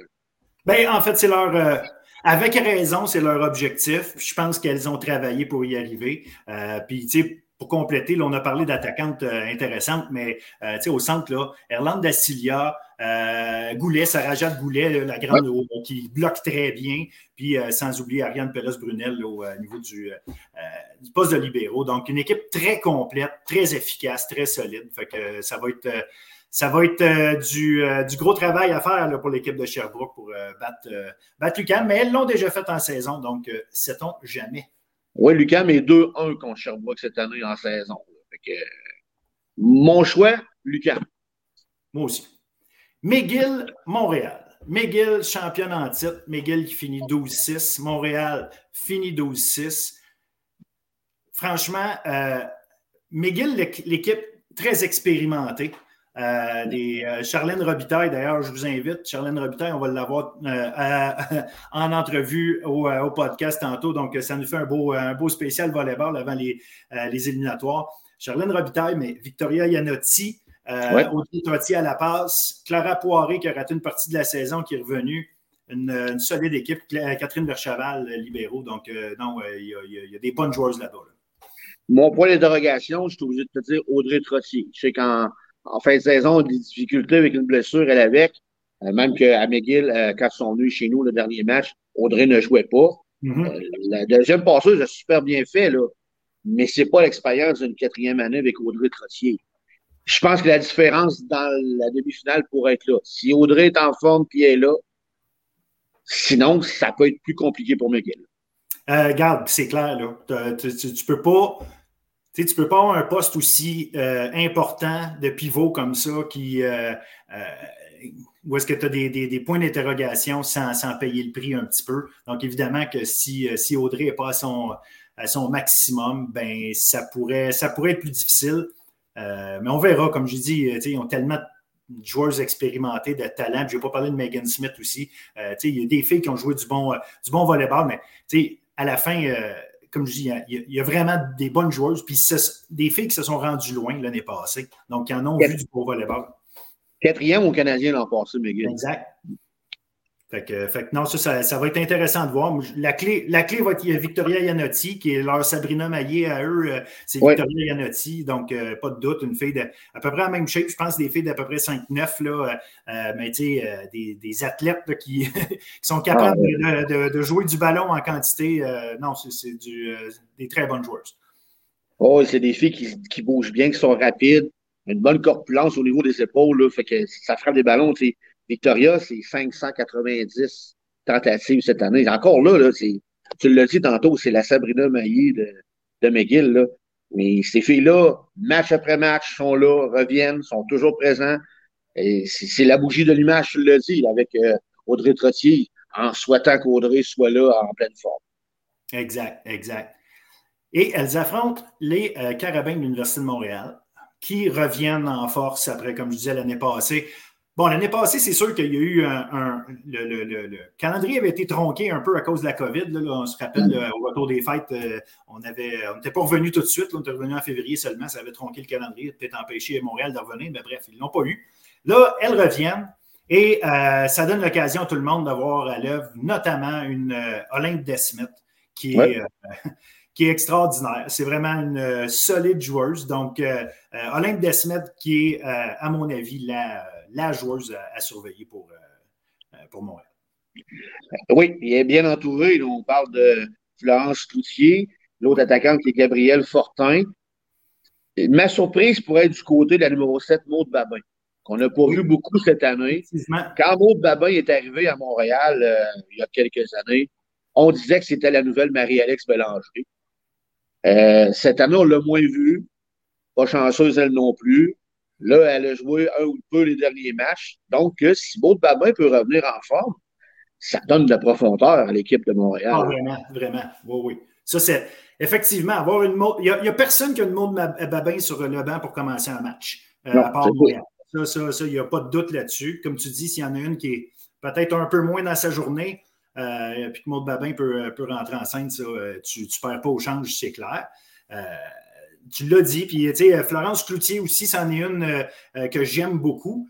Par contre, il y a une affaire avec Montréal, puis ça, c'est plus global, qui m'a achalé toute l'année. Le nombre de services ratés par cette équipe-là pendant la saison, je pense qu'ils en ont raté 255, puis il n'y a personne qui en a raté 200 euh, par Fait c'est beaucoup, c'est des points donnés constamment. Euh, mais en même temps, je sais que tu ne veux pas enlever les rythmes à tes joueurs, tu ne veux pas leur dire Hey, euh, servez par en dessous. Là. On n'est pas là, mais, mais l'idée, c'est euh, il va falloir, je ne sais pas, que ça déclique au bon moment parce que ça, ça a coûté, veut, veut pas pendant la saison. C'est sûr que ça a coûté quelques sets, mais rendu à ce niveau-là, il faut que tu sois dangereux avec ton service. Il faut que tu prennes des risques. C'est possiblement le mandat que leur entraîneur leur a demandé. Prenez des risques au service. Les filles sont pas arrivées au service en disant pour le fun, bon, ben, je n'ai réussi un tantôt, là, je, je, vais le mettre dans le filet. Mais oui, je suis d'accord avec toi, puis on l'a vécu dans le passé chez nous à Laval, beaucoup, beaucoup de services manqués, ce qui nous a fait mal. Euh, ça sera la carte euh, du côté de Montréal, possiblement. Est-ce que Sarah McLaughlin, leur passeuse, pour être capable de distribuer le ballon? Sa sœur, qui est libéraux. Encore là, on voit l'occasion, la ligne qui rentrent pas nécessairement à la place de la joueuse de centre. On garde la joueuse de centre là pour ne frapper en ligne du 3 mètres. c'est des stratégies d'entraîneur. Des fois, ça marche, des fois, ça marche pas. Exact. Puis, euh, tu sais, ça, ça, va être, ça va être intéressant de voir ce que euh, Montréal et McGill vont nous donner. Je pense qu'on va avoir un, match euh, un match vraiment haut en couleur. L'expérience de McGill me donne l'impression qu'il y a un petit, un petit avantage. Euh, J'y vais avec, je vais avec McGill. Euh, mais, mais, regarde, je ne gagerai pas ma maison. non, moi non plus. Puis c'est pas ma maison, c'est la maison de ma femme. Elle aimerait pas ça que je gage.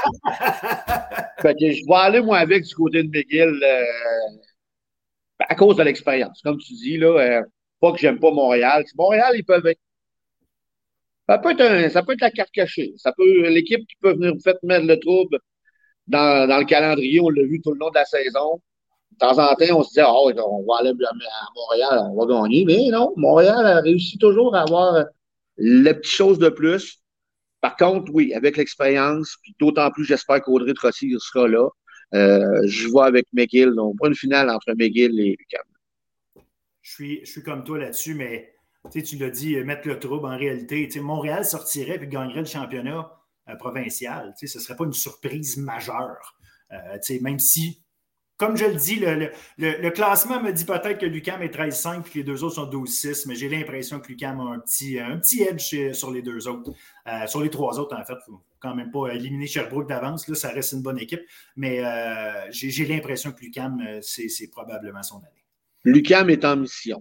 C'est vraiment depuis le début de l'année, on voit que les filles ont, ça entre les, les deux oreilles. C'est ça ou rien tout. Puis euh, honnêtement, oui, ils ont des super de belles chances de pouvoir y être. On leur souhaite. Ça serait aussi un premier championnat provincial pour elles, une première participation aux Canadiens. On leur souhaite des filles qui vont être à UBC cette année. Pas gênant, là, aller jouer à UBC non plus. Non, il y, a des endroits plus désagréables sur la planète. Effectivement. Moi, euh, Canadiens, on était allés à Winnipeg la journée de la pandémie. Là.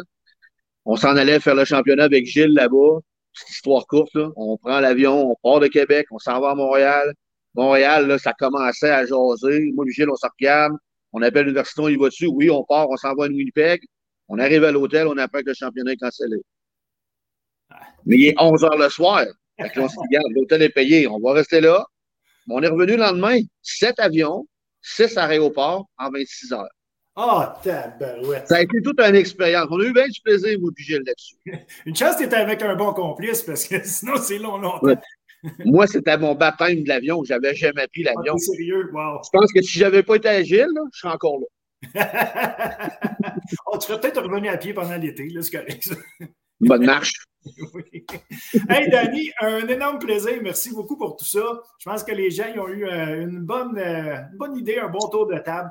Euh, tout, pour, tout pour pouvoir apprécier les matchs de la fin de semaine. Donc, demi-finale en fin de semaine du demi-finale avec les gars, puis on souhaite bien gros pouvoir être là pour la fin de semaine d'après, parce que nous, c'est des pratiques. Si je peux en parler vite, vite, la Coupe continentale qui s'en vient à l'Université Laval chez nous à l'automne, euh, ça va être ça aussi, ça va être du très haut volleyball. Ah oui, on va avoir la chance d'en reparler absolument. Gardons. Oui. On se raccrochera pour se reparler de ça.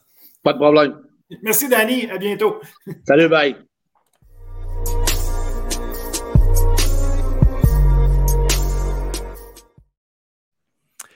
Alors, entrevue de la semaine, on reçoit avec nous Charlène Robitaille des Martlets de McGill, de l'équipe de volleyball. Charlène, euh, tu as été joueuse par excellence l'année passée du circuit québécois, membre de la première équipe d'étoiles du Canada. Vous avez été avec les Martlets au championnat canadien, donc vous avez été championne du Québec. Et euh, là, euh, ben, cette année, on s'apprête à entrer dans les éliminatoires au moment où on se parle. Dans le fond, ça va commencer en fin de semaine. D'abord, un, merci et bienvenue à Bulletin Sportif. Merci.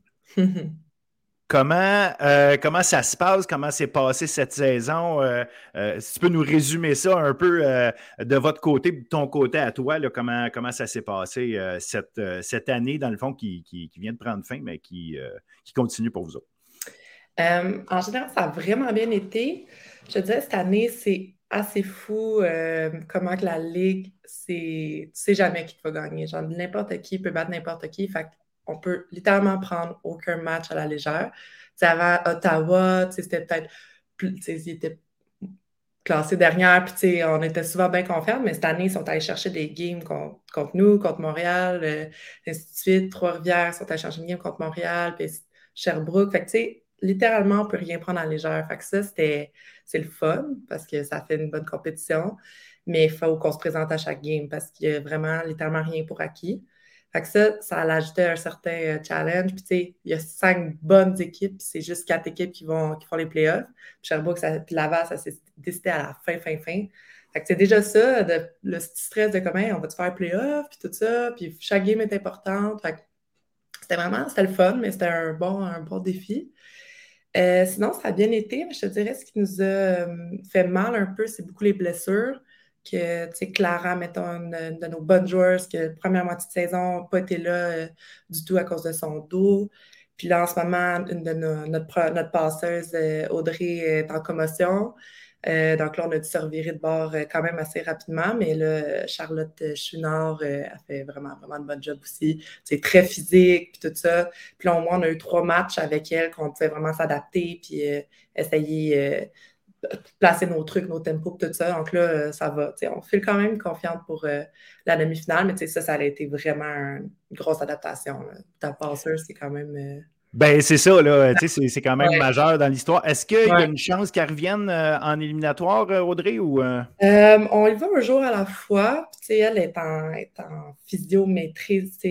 son horaire d'école, c'est pacté, puis tout ça. Fait que, elle essaie de d'y aller une journée à la fois, puis de voir comment ça va, puis c'est que c'est pas sa première commotion. Fait que, on y va, on y va lentement, tu Fait essaie de continuer vraiment de miser avec euh, Charlotte, puis tout replacer nos affaires, puis si Audrey revient, tant mieux. Mais comme on veut vraiment pas y mettre de pression non plus, puis qu'elle revienne, puis qu'elle soit pas prête, puis, euh, puis tout ça. Mais ça va être là pour nous soutenir, puis c'est vraiment, vraiment une bonne coéquipière, puis c'est personne de confiance. C'est sûr qu'elle va être là pour euh, euh, aider Charlotte euh, si jamais elle voit des trucs sur le banc et tout ça. Et ça, justement, dans le fond, je veux ramener un peu, un peu cet élément-là. L'année passée, vous, avez, vous avez été vraiment solide toute l'année. On, a mm-hmm. senti vraiment un, un, corps dans votre équipe. Tu parlais de Clara, Clara Poiré, Victoria Yanotti, toi. évidemment, Audrey, il y a Megan Smith qui est là. Vous avez une belle équipe, un beau noyau qui est encore là cette année. Mm-hmm. Comment les, succès de l'an passé ou le, parcours de l'an passé vous a aidé cette année justement à passer à travers notamment des blessures, mais à, à construire votre, votre équipe et votre, votre comment je pourrais dire, votre momentum pendant la saison? Mm-hmm. Euh, ben, on est vraiment chanceuse parce qu'on a beaucoup, beaucoup de profondeur. Genre nos euh, joueuses de 4, puis toutes les filles l'année passée que vous venez de nommer, Vic, euh, puis tout ça, mais on a aussi euh, Rachel Leduc, qui est une mm-hmm. recrue qui fait vraiment, vraiment bien. C'est vraiment imposante elle aussi. Macha qui fait super bien aussi vraiment bonne, spécialiste en arrière, euh, mais qui peut vraiment bien attaquer aussi. Brooke, Mel, on a, on a vraiment, vraiment la profondeur. Fait je pense que ça, ça nous a sauvé justement de mettre Rachel en deux pendant que Clara, ça allait moins bien euh, au niveau de son dos. Euh, plusieurs options à, à, l'aise. Il y a une fille que ça va moins bien en arrière, ben on sait que Macha, c'est sa spécialité. Fait qu'on l'embarque. On a, mettons, Olivia aussi, super bonne au service, notre deuxième libéraux. Fait qu'on a une rotation en arrière. Fait que je dirais, on est vraiment, vraiment chanceuse au niveau de la profondeur. Puis justement, d'avoir deux passeurs, ça nous, a, sauvé un peu en ce moment euh, qu'Audrey a sa blessée. Peut-être centrale, euh, on est trois centrales. Fait que là, ça, ça serait la place qu'il faudrait euh, être plus, dans le fond, faire plus attention. Mais sinon, c'est ça, Vic. Puis c'est ça qui est le fun, c'est que, mettons, fini une game, c'est pas une personne qui a 30 kills, puis le reste, ils n'ont rien fait. C'est vraiment réparti.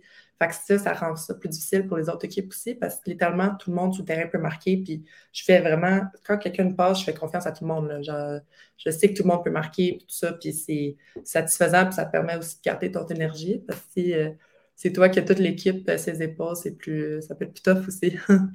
Est-ce que vous vous étiez. Euh,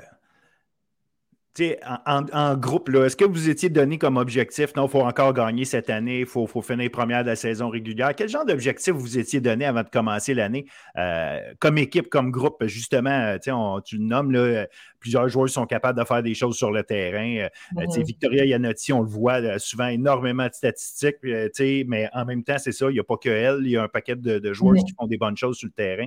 Donc, est-ce que vous voyez comme une équipe, OK, on est rendu là, on est, on est supposé gagner encore? Comment vous avez abordé la saison cette année?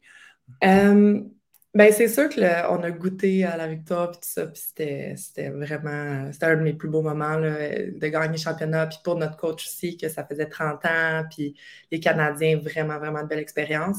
Puis là, on a la chance d'avoir deux équipes du Québec qui y vont. Fait que c'est sûr qu'on approche que comme on sait c'est quoi, puis on veut encore justement aller chercher, puis justement qu'on a la même équipe, euh, ça, ça motive encore plus parce qu'on a tous les outils nécessaires, même qu'on en a plus encore. Euh, on ne s'est pas mis une certaine pression parce que, comme, euh, j'ai dit plus tôt, la ligue est tellement serrée. comme, tout le monde veut battre tout le monde. Dès, dès que tu as un petit fight puis que l'autre équipe va chercher l'opportunité, ça se peut que tu perdes le match. On, on, essaie vraiment, puis c'est ça un peu notre philosophie, là, de game à la fois, un point à la fois. On est ensemble, puis on passe pas trop loin. Puis des fois, ça peut être. Euh, on fait se faire prendre un peu par le jeu de comme, OK, si cette équipe-là gagne, mais là, nous, on fait ça, puis on fait ça. Puis oh, oui. ma coach est comme là, on va faire ce que nous, on contrôle. Puis, tu sais, c'est vrai, rendu là, qui qu'on va pogner dans les demi-finales, il faut, faut battre tout le monde pour gagner en finale. Fait que là, on était trop porté à qui fait quoi, puis Fait que, ça décroche de comme, le, premièrement, le but, c'est de jouer. Fait que, après ça, nous, on va contrôler ce qu'on contrôle, puis on verra contre qui on va jouer. Fait que ça, ça nous a aidé à comme rester euh, sur le focus, puis tout ça. Mais tu clairement, euh, gagner, ça a toujours été, moi-même, toujours été très compétitif. Mais comme... Ben, j'imagine, là, tu te rends pas à ce niveau-là dans la vie si t'es pas compétitif. ouais, ouais. J'ai, ouais. Très compétitif. Mais c'est ça, ça a toujours été notre objectif. Mais en même temps, on, on essaie de focuser aussi le fun de jouer. Parce qu'on a eu des games up and down. Fait que, si on focus sur le fun, parce que quand on perd et qu'on joue tout croche, clairement, il n'y a personne qui a du fun sur le terrain. Fait que moi, je dis, on a du fun, on se rappelle pourquoi on est ici, puis après ça, la victoire va venir. C'est comme on essaie de pas trop focuser sur le, résultat final parce que là, on peut se commencer à paniquer dès qu'on a une séquence qui va moins bien et tout ça. Fait comme focuser sur pourquoi on est là, premièrement.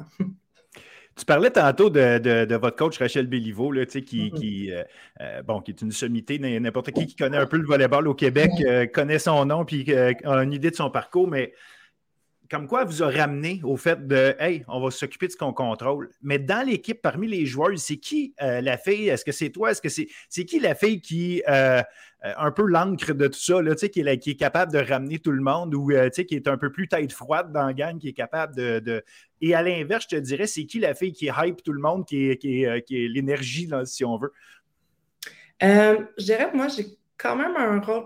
Dans le fond, c'est moi qui ai le plus d'expérience aussi sur le terrain. Tu sais, c'est ma quatrième année, puis j'ai mm-hmm. pas mal joué toutes mes années. Fait disons que sur le terrain, c'est comme.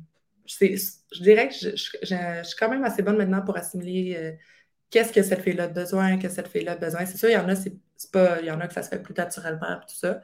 C'est comme la libéraux, euh, Catherine Vercheval, c'est mon amie depuis. Euh, ça fait huit ans qu'on joue ensemble. Fait que, elle, je, je, sais très bien qu'est-ce qu'elle pense, puis elle sait qu'est-ce que je pense, fait qu'on est capable de, de, se remonter ensemble. Euh, mais ouais, sur le terrain, j'essaie vraiment de parler à tout le monde, puis que tout le monde soit à l'aise, puis tout ça. Puis tu commences à sentir quand il y a une fille qui décroche un peu, ben, on va avoir, hey, c'est pas grave, c'est une bonne idée, on essaie de comme se ramener, puis on, on, focus beaucoup aussi sur le cercle entre chaque point. C'est qu'on mm-hmm. essaie de contact, de se parler un peu, prendre un moment, parce que c'est ça l'avantage au volet, c'est que c'est du temps. Euh, c'est pas du temps, en fait. fait que, on peut prendre notre temps ensemble, puis se parler, puis focus, puis tout ça. Fait que, je pense, vu mon expérience sur le terrain, tout ça, je suis quand même popée pour, euh, pour ça. Puis Audrey, notre passeuse, était bonne aussi pour amener le calme. Elle, il n'y a, rien qui la stressait. Fait que euh, ma passe était là, tu fait, OK, parfait, c'est moi, je te place ça, puis ainsi de suite. C'était vraiment comme la stabilité aussi. Sinon, le hype, euh, ben, il y a une couple de photos qui sont sorties d'Olivia euh, que quand elle embarque sur le terrain, elle, me fait rire. Là. Mais c'est qu'elle est tellement contente d'être là. Puis, tu sais, c'est qu'elle est dans sa bulle quand elle est contente, mais comme elle spin, puis, tu sais, elle va faire ses trucs, puis elle va venir dans le centre après. Mais c'est comme elle dit, j'ai comme trop de joie à son moment. tu sais, ça, c'est c'est bon. Puis, notre banc aussi, pour vrai, moi, je leur dis tout le temps, je les entends tout le temps. Je vais au service, je les entends, les photos que les photographes prennent, quand on fait des points, ils sont tellement cute, puis ils sont dedans, là, puis, ils sont prêts à embarquer, puis on, on l'utilise quand même beaucoup. Fait comme, c'est le fun que les filles sont là, puis sont autant impliquées, puis sont prêtes à embarquer n'importe quand, quand, quand on a besoin. C'est excellent, puis c'est ça, j'imagine, vous avez réussi à, à, bâtir puis entretenir ça, cette, cette chimie d'équipe-là, à, travers les, succès de l'an passé. Cette année, tu, parles justement du fait que les, euh, euh, les matchs étaient serrés, les équipes, euh, tout le monde peut battre tout le monde. Puis effectivement, c'est assez, c'est assez marquant ça. On l'a mm-hmm. vu un peu l'an passé avec le fait que Montréal n'avait pas, pas qualifié, mais bon, c'est un calendrier un peu tronqué, fait que ça peut-être coûter plus cher un mauvais début de saison de Montréal, ou en tout cas un début de saison moins fort de Montréal. Euh, ils n'ont pas eu le temps, elles n'ont pas eu le temps de, revenir. On ne saura jamais si elles l'auraient fait ou pas. Ce n'est pas important, c'est comme ça que ça s'est passé. Mm-hmm. Mais là, cette année, euh, vous allez affronter Montréal en demi-finale. À, quel point, à quel point euh, vous les avez sentis cette année? Justement en, mission de non, on ne refera plus ça, euh, pas se qualifier pour les. Je ne sais pas de l'extérieur si vous le sentiez ça, mm-hmm. ou c'est juste non, on a retrouvé euh, notre euh, bon vieux carabin qu'on savait affronter avant, puis que, parce que ceux qui ne suivent pas ça, ne savent peut-être pas, mais les carabins ont tout le temps été dedans, là, dans le sens que c'est une équipe qui s'est toujours qualifiée. Donc, est-ce que, est que vous avez eu l'impression que les Carabins, c'était une équipe qui avait comme quelque chose à prouver cette année?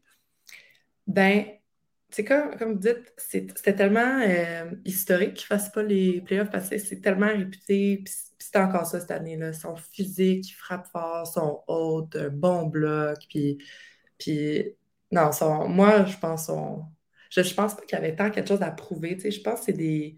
Les filles qui sont tellement compétitives, puis que le coach, a fait longtemps qu'il est là, il sait, il sait comment ça fonctionne, puis tout ça. Puis, l'an passé, comme on dit, c'était une saison un petit peu. Euh, bizarre. Fait que je sais pas combien de temps si finalement il serait il aurait fait les séries, mais comme tu sais, le début de saison, euh, qui ont fini leur fiche à 8 heures avant Noël, j'étais comme bon, les carabins, c'est typique carabin qui regarde, sont, sont bonnes, puis ils frappent fort, puis ils sont là. La deuxième moitié de saison était plus dure, mais comme tu sais, il faut tellement pas sous-estimer, là, genre, sont, ouais, sont bonnes. C'est une rivalité spéciale, justement, du fait que euh, ben, de toi, justement, ta carrière que tu as eue, les Caramels ont tout le temps été une équipe extrêmement solide. Euh, y a-t-il une rivalité particulière entre McGill et euh, Carabin? Est-ce que tu sens ça ou non, c'est un peu tout le monde, ça dépend des années? Comment, comment tu le vois? Ben, un peu oui. Je pense que oui. Inconsciemment, tu sais, c'est. Les deux à Montréal, fait que c'est proche, comme on voit leur game, je connais tout le monde, j'ai plein d'amis dans l'équipe, là, c'est Florence Cloutier, tout ça, j'ai joué avec elle, puis je m'entends en mode babin, puis, mais tu sais, c'est quand on est à la compétition, puis je les connais, je le sais qu'ils sont compétitifs, je le sais qu'ils veulent gagner, je, le sais qu'ils savent que je suis compétitive. Fait que, tu sais, il y a une certaine, c'est sûr qu'il y, a une rivalité, puis souvent, tu sais, on le sait qu'ils sont bonnes, fait qu'on a tant de motivation de plus de comme, hey, go, genre, on, veut les battre. Puis on dirait que ça l'enlève quasiment une certaine pression parce qu'on est genre, on sait qu'ils sont bonnes, fait qu'on n'a rien à perdre, genre. Mais c'est vrai qu'il y a une beaucoup, tu sais, dans mes quatre, mes quatre saisons, c'est comme à chaque fois, bon, on joue caravane, on joue caravane. Et c'est comme tout le temps une petite. Euh, mais c'est vrai, j'avais pas de temps à penser, mais c'est vrai qu'il y a quand même une, un petit quelque chose entre les deux. Puis les, nos deux coachs sont vraiment expérimentés puis se connaissent depuis longtemps. Oui, oui, en effet. Ouais, c'est ça. Fait non, je, mais ouais. Ouais, j'ai hâte de voir en fin de semaine, justement. Je pense qu'il va y avoir vraiment du monde aussi. Parce que tout le temps, des bons matchs. Euh, McGill, euh, Montréal, on dirait que les deux équipes, on s'emmène vers le haut. Fait que ça fait que. tu vois ça comment, justement, le match, les matchs, parce que c'est un, un 2 de 3, évidemment, les matchs en fin de semaine contre, contre les Carabins. Euh, Avez-vous une préparation particulière? Euh, êtes-vous plus en mode au contraire, euh, on essaye de se calmer le plus possible puis garder ça le plus euh, naturel possible? C'est quoi votre approche par, rapport à, par rapport à ça? Parce que c'est plus une question de jouer mieux au volleyball, là, vous savez ce que vous avez à faire, mais c'est plus mental. C'est quoi votre approche? Ouais. Ben, si on a un coach de préparateur plus mental, tout ça, qu'on fait une coupe d'activité avec elle, puis pour s'assurer justement que le mental il est là, parce que c'est rendu là, les deux équipes savent jouer. Fait que c'est vraiment le doigt do or die que c'est maintenant. Mais on est vraiment contente par contre d'avoir l'avantage du terrain. C'est que le vendredi soir, ça va être chez nous. Fait c'est nos repères, c'est notre place, c'est juste pour servir, réceptionner. C'est toujours le fun d'être chez vous puis d'avoir ta foule aussi. Euh, c'est sûr, cette semaine, on focus plus sur elle, euh, les stratégies, on essaie de voir les faiblesses puis tout ça, puis de se préparer en, en fonction d'elle, mais on continue quand même de focuser sur nous. On, on sait c'est quoi nos forces, on sait c'est quoi qu'on doit améliorer, puis on continue d'essayer de, progresser là-dedans, puis tout ça. Euh, mais notre, notre niveau de pratique, ça ne change pas. On reste quand même constant dans tout ça. On fait des petites activités d'équipe pour euh, se préparer ensemble. Mais euh, Ouais, je pense rester calme aussi, c'est quand même important. Pas, pas paniquer, faire comme si c'était une game comme les autres. sais, oui, c'est les playoffs, mais comme le jeu reste le même. C'est une game de volley et tout ça. Fait que ça sert à rien de paniquer puis de, de tout de suite penser à l'enjeu final puis tout ça. Je pense rester calme puis avoir confiance en nos moyens aussi. Là. moi, j'ai confiance. Là. J'ai confiance à chaque fille dans l'équipe, puis chaque fille, euh, que tu sois sur le terrain ou sur le banc, moi j'ai confiance en tout le monde. Confiance à ma coach, que je sais qu'elle va prendre les bonnes décisions. Fait que rendu là, il faut juste être là, puis moi, les quatre dernières games, c'est le fun. Moi, je, je, veux avoir du fun. Si j'ai du fun, ça va bien aller. Si l'équipe a du fun, on est libre, on n'a pas peur, on fait ce qu'on peut, puis les erreurs, c'est pas grave. C'est ça, je pense que c'est ça que moi, je veux miser là-dessus. Ouais. Est-ce que c'est ta dernière saison ou il va euh, l'an prochain, tu es là, euh, tu es de retour? Ouais, je suis là l'an prochain. ah, OK, good. Fait que ça enlève, ça, enlève peut-être une forme de stress de dire il faut que je gagne, il faut que je gagne parce que, ben, remarque, tu veux toujours gagner, mais le, le, sentiment de sa dernière fois, des fois, ça, ça, ça, ça rajoute un. Euh, oui, ben moi, Catherine Vercheval, elle, c'est sa dernière année. Fait qu'elle, c'est ça, tu sais, l'an passé, euh, l'an passé, la semaine passée, c'était son senior night, que c'était assez émotif autant pour moi que pour elle. Mais tu sais, comme elle, c'est sûr que c'est la motivation qu'on passe à demi puis qu'on va au Canadien, c'est, c'est sûr que ça, ça l'aide encore plus. C'est comme, c'est juste cette étape-là, puis après ça, on a le gros bonbon, puis après, on a la finale, mais c'est sûr qu'on y va. Fait que, c'est sûr, ça serait le fun en tard, man. c'est ouais, nous aller chercher euh, le fait qu'on a deux équipes au Canadien l'année passée, qu'on le mérite d'être une de ces deux équipes-là. Ah, absolument, absolument. Il n'y a pas de doute que. Mais en fait, au mérite, tu l'as dit, hein, les équipes sont tellement, c'est tellement serré que si, on y va au mérite, euh, tu pourrais te dire qu'il y a 4-5 équipes qui pourraient mériter ah, d'aller là. C'était tellement, tellement une belle saison. Mm-hmm. C'est qui, euh, ben je dis qui, c'est qui la joueuse ou c'est quoi l'aspect qui va être le, euh, le plus à surveiller ou euh, qui, qui, risque de vous causer le plus de, de, soucis du côté des, euh, carabins? Qu'est-ce qu'elles font? Ou, comme je dis, c'est qui la joueuse qui, qui est. qui est problématique jusqu'à un certain point où tu te dis, OK, elle, pour, ou en tout cas, il y a une façon de faire les choses qui, qui, rend notre tâche difficile. Qu'est-ce que tu cibles? Ben, je dirais, carabins sont un peu comme nous qui ont beaucoup de profondeur. Fait sont, plusieurs à être vraiment offensifs, tout ça. Fait que tu peux pas dire je vais me concentrer sur elle puis je vais laisser deux autres parce que les deux autres dans un contre un, ça va être fini. C'est sûr qu'ils ont des personnes vraiment vraiment offensives. je pense à Gabriel Fortin, Olympe, Myriam Lassante à, à Swing aussi. Euh, l'autre centre aussi, pour elle, c'est quand même fou de comment, euh, comment sont offensifs puis utiliser de la pipe aussi.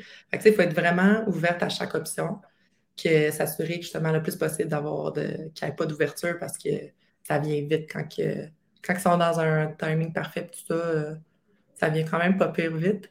Euh, c'est ça, bon en défense. Je pense à Albert aussi, euh, Britt qui fait vraiment un bon job. Flo aussi qui est, qui est vraiment solide. Fait je parle comme ça, dans le fond, elles sont, sont parfaites. Là. Mais non, mais ça se peut qu'elles n'aient pas une, une, une, faiblesse un peu. Puis, tu sais, c'est ça des fois aussi. L'idée, c'est pas de tant cibler, mais, mais tu sais, des fois, il y a une il y a des équipes qui ont, une façon de jouer euh, quelque chose qui, est. Euh, je comprends que tu ne veux pas nécessairement. remarquer, je ne pense pas qu'ils écoutent le podcast pour, choisir leur, stratégie, là, mais, mais l'idée, c'est. Euh, tu sais, comme je te dis, il y a des équipes qui, on dirait, ont, notre numéro des fois pour être capable de, peser sur un piton ou en tout cas profiter d'une petite affaire qu'on fait où justement, il y a une joueuse que je euh, je sais pas, elle frappe d'une manière qui fait qu'on a de la misère, fait qu'il en profite. Puis, euh, tu sais, il y a des choses comme ça euh, qui se passent, les, détails, les détails entre les équipes qui, ont un impact. Mais c'est ça, on commence, on a joué trois fois contre elle cette année, on les, on les regarde beaucoup, tout ça, fait qu'on commence à voir certaines tendances, qu'on sait qu'on commence à ajuster notre défense, notre bloc par rapport à ça pour être sûr que, justement, ça, on le sait qu'elle fait ça. Fait pour ne pas être surprise non plus quand ils vont le refaire. mais puis aussi, encore une fois, tu sais, sont vraiment bonnes, mais il faut miser sur les faiblesses où qu'on peut, peut prendre des opportunités, être patiente aussi, euh, parce que c'est un sport d'erreur. Fait un moment donné, euh, ne sont pas parfaites non plus. Fait qu'ils ils vont, vont, nous en donner des opportunités que nous, il faut prendre. Mais moi, je pense, on en a parlé tantôt, mais le calme, la patience, ça va vraiment, vraiment être important. Parce que quand Gab Fortin apprend à frapper une belle balle, c'est dans le 4 mètres, puis c'est fort. Fait qu'il faut juste pas être impressionné par ça non plus. Fait OK, c'est juste un point. Qu'elle ait typé ou qu'elle ait fait cette grosse frappe-là, c'est un point. Fait comme rendu là, prochain, prochain. Puis, rester dans le mindset de comme pas focuser sur le beau coup qu'ils viennent de faire. Ils sont capables d'en faire des mauvais aussi, là. Fait que, tu sais, je pense que c'est ça. Oh, excusez-moi. Bon. Quelqu'un qui a fait brûler des toasts? ouais. oh, je m'excuse. Ma coloc en ce moment. Ben, Catherine, en ce moment, elle doit être genre. Elle sait très bien que je fais ça en ce moment. Il n'y a pas de problème. on la salue. Salut, Catherine. Oui, on la salue. Mais ouais, je pense pas mal ça. Il n'y a personne en face. Ils sont toutes bonnes. on ne peut pas focuser 100% de notre, euh, notre concentration sur juste une fille parce qu'on va se faire euh, attaquer par, les, par toutes les autres bords. Fait que, pense que ça va être d'avoir la vue d'ensemble, d'être offensif aussi, premier contact, nous de ne pas avoir peur au bloc parce qu'ils peuvent justement être imposantes. Fait que c'est d'aller chercher toutes les, toutes les ouvertures possibles et de rester calme. Ouais. Ça fait ça tous les matins ou c'est vraiment. Euh, non, c'est la première fois. Le timing est vraiment bon. timing is everything. Hein? Ouais. puis, vous autres, de votre côté, euh, vous, voulez, euh, vous voulez amener quoi sur. Euh, parce que là, on parle des carabins, on parle des carabins, mais je veux, je veux surtout parler de McGill. Vous autres, vous voulez amener quoi? C'est quoi votre type d'énergie, votre type d'approche que vous voulez amener dans ce match-là? Au-delà mental, mais tactiquement, qu'est-ce qui. Sur quoi vous voulez miser? Là, au-delà des bases, évidemment, ça prend, ça prend une bonne réception, ça prend des options, mais c'est quoi qui, qui, qui fait comment je pourrais dire, qui, sur lequel vous voulez justement euh, être sûr de, mettre l'énergie, mettre le focus en mm-hmm. sachant que justement vous affrontez cette équipe-là, vous commencez à connaître pas mal. Oui, bien, on fait 100% confiance à notre coach. Fait souvent, les plans de match qu'elle nous donne sont simples, mais sont bons. Fait que, je dirais de continuer à garder, focuser sur le plan de match, puis se le rappeler souvent. Euh, pendant la game, ça, ça nous aide vraiment. Les 3-4 games euh, récentes qu'on avait vraiment appliquées, c'était genre, OK, ben c'était facile dans le sens que comme on savait qu'est-ce qui s'en venait d'avance, tout ça. C'est quand on commence à faire un petit peu, à s'éparpiller un peu, puis, puis la fille qui est pas à bonne place, là, pas au bon bloc, puis c'est ça, que là, ça commence à être un peu genre pêle-mêle, puis que là, c'est un petit peu n'importe quoi. N'importe quoi. Fait je pense que ça serait de vraiment focuser là-dessus, puis se le rappeler rapidement. Puis si jamais il y a des ajustements à faire, ben de le faire rapidement. Pas, pas attendre deux, trois, euh, deux sets avant de le faire. D'identifier, OK, c'est pas ça qu'on avait dit, mais regarde, là, c'est ça qu'elle fait aujourd'hui, c'est sa tendance. Fait que vite s'adapter euh, au changement. Puis, nous, c'est encore là, on l'approche avec le fun, le calme, euh, pas de sentiment de panique, que c'est une game comme les autres, puis tout ça, puis c'est un point par point. Puis, ça, c'est facile à dire le point par point, là, mais quand tu es dans une petite séquence, ah, le point par point est plus dur, mais on essaie encore de se le rappeler. On le sait qu'on a plusieurs outils. S'il y a une fille que ça va vraiment pas de quoi, puis ben, on a, on a d'autres, on n'est pas tout seul, tu n'es pas pris sur le terrain. S'il y a une séquence, ça va moins bien, ben, on va embarquer l'autre, on va voir ce que ça donne, on te rembarquera. on a, les options sont là. c'est juste ça, c'est le calme, il ne faut pas se mettre trop de pression. Regarde, il y a deux games, c'est pour rien. Là. Fait que s'il y a une game que ça va vraiment, vraiment pas bien, il y en a un autre. Fait c'est d'approcher ça comme si c'était pas la fin du monde. Euh. Fait que, euh, je pense que c'est ça. Puis beaucoup focuser aussi pas de match. C'est vraiment, vraiment ça, notre, notre clé en ce moment aussi. Et toi, personnellement, des, donnes-tu des objectifs? Donnes-tu des, euh, euh, des pointers là, que tu dis, OK, ça, euh, oui, il y a l'équipe, mais toi, à un moment donné, tu, parles de qu'est-ce que tu contrôles. Évidemment, tu ne contrôles pas mm-hmm. tes coéquipiers, fait que tu contrôles toi. C'est, comment tu te prépares, puis sur quoi, sur quoi tu, tu, tu qu'est-ce que tu veux t'assurer de bien faire? moi, je fais, je fais, quand même beaucoup de vidéos avant, avant une game. Donc, moi, je regarde beaucoup mes options à l'attaque. Souvent, c'est que je focus, je vais regarder euh, c'est quoi mes ouvertures, c'est quoi mes options euh, dans, tous les types de, frappes que je fais, que ce soit step, quick, nanana. C'est où que j'ai des ouvertures? Est-ce que j'ai mon type? Est-ce que j'ai ici, ça? Donc, ça, moi, mentalement, ça me fait un petit peu un plan de match euh, dans ma tête personnellement. moi, ce que j'essaie d'apporter aussi, c'est comme je suis comme de me faire confiance. souvent, moi, je me dis, j'ai pas le droit à l'erreur personnellement, mais c'est pas de même, ça marche en plus. Si, c'est ce que si j'essaie de dire au fait quelque chose puis je ne l'applique pas moi-même, c'est pas mieux. Fait que, moi, c'est d'être souvent patiente avec moi-même aussi. Fait que, euh, ça, c'est une approche aussi que j'essaie d'apporter, d'être calme, de me faire confiance, puis de pas te focuser sur, euh, sur mes erreurs. Puis c'est comme, regarde, je le sais jouer. Genre, ne sais pas combien de games j'ai fait dans ma vie. C'est le même terrain, c'est le même ballon, c'est, c'est, ma bulle, puis je, quand même, je commence à être popée de comme enlever un peu les spectateurs euh, de, pendant que je joue. C'est vraiment de me concentrer sur mon équipe. Puis moi, mon but aussi, je veux que les filles soient en confiance. Si je vois qu'une fille, euh, mettons Clara, ça va moins bien ou de quoi, moi, je veux, je vais aller la voir, puis je veux que, qu'elle soit bien, je veux que tout le monde soit bien. J'approche ça de comme être calme, de, de faire les choses que je peux contrôler. un service, c'est 100% moi, je peux contrôler ça. Réception, absolument, ça va bien, puis je suis relax, je, je sais exactement le feeling que je ressens quand je suis bien, puis quand je suis, ah, le petit stress négatif, là, je le sais. Fait que, tu sais, je commence à plus me parler quand je sais que ça s'en vient, puis, tu sais, de l'accepter. Si tu essaies de le repousser, euh, ça va être encore pire. Mais comme, je, je, commence à être bonne à contrôler, c'est ça, mes émotions sur le terrain. Fait que d'essayer d'agir en conséquence pour que ça aille vers les émotions positives. Mais ouais, c'est moi, c'est beaucoup me faire confiance. Après ça, le skills, euh, je sais que je suis capable d'attaquer, je sais que je suis capable de, de bloquer tout ça. Fait que c'est juste jouer avec euh, le calme pour moi-même et pour mon équipe. Excellent. Écoute, euh, un, merci beaucoup d'avoir mm-hmm. accepté ça. Je pense que le monde a, une idée de, ton mindset et comment vous allez approcher ça. Je, trouve ça toujours le fun de parler avec des, athlètes qui ont la chance de, vivre des, moments mm-hmm.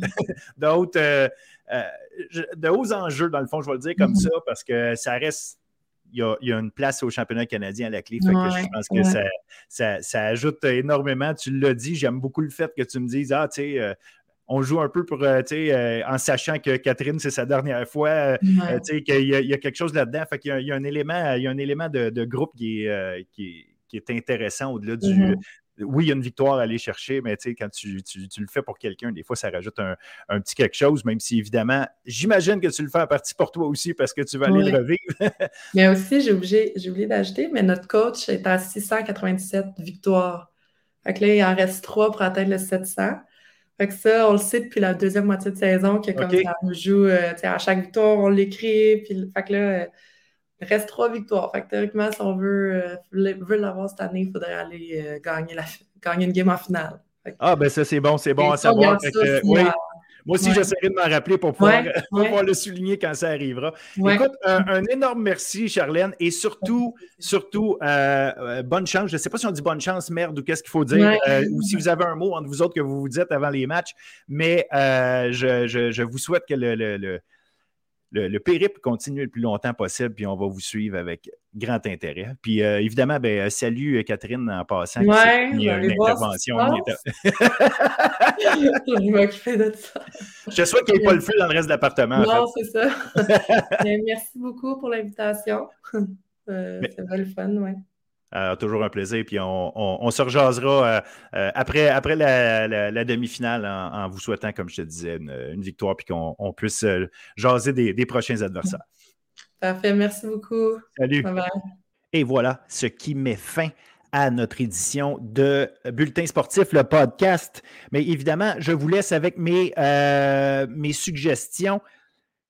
Pas compliqué, évidemment, on a fait un gros tour du volleyball. Fait que juste euh, simple rappel au niveau universitaire, les demi-finales provinciales qui commencent. Ce sera du côté des gars. Euh, Dalhousie à Sherbrooke et Montréal qui euh, va être qui va recevoir en fait l'Université Laval. Chez les femmes, Sherbrooke à l'UCAM et Montréal à McGill. Donc, ce sera à suivre. Côté collégial, tout le monde se transporte du côté du cégep de l'Outaouais chez les hommes, on va avoir Saint-Jean qui va affronter Sherbrooke et Limoilou contre Saint-Jérôme. Chez les femmes, quatre matchs dès vendredi parce que du côté des hommes, ça commence samedi, mais chez les femmes, euh, vendredi que ça commence. Bois de Boulogne contre Édouard Montpetit, Garneau contre Outaouais, Sherbrooke contre Jonquière et Trois-Rivières contre Lionel Groux. Au niveau du basket, Basket universitaire, on a fait le tour, c'est pas mal fini. De toute façon, les matchs qui vont jouer sont plus des matchs pour euh, euh, se positionner et se préparer pour les éliminatoires. Par contre, au niveau collégial, on rappelle qu'il y a un match ultra important chez les femmes entre Trois-Rivières et Montmorency. C'est le match qui va déterminer laquelle de ces deux équipes-là va se qualifier pour les éliminatoires, la sixième place. Et euh, chez les hommes, on a plusieurs matchs à surveiller. On a le match de Champlain-Saint-Lambert, on a le match de Montmorency également. Euh, contre Tedford, ce match-là, euh, si Tedford gagne, Tedford est automatiquement qualifié. Et puis, on a Vanier contre John Abbott. Ces trois matchs-là ont en fait une incidence sur qui a une chance de gagner. Je vous invite encore une fois à aller faire le tour sur euh, bulletinsportif.ca. Vous avez un texte qui vous explique les différents scénarios.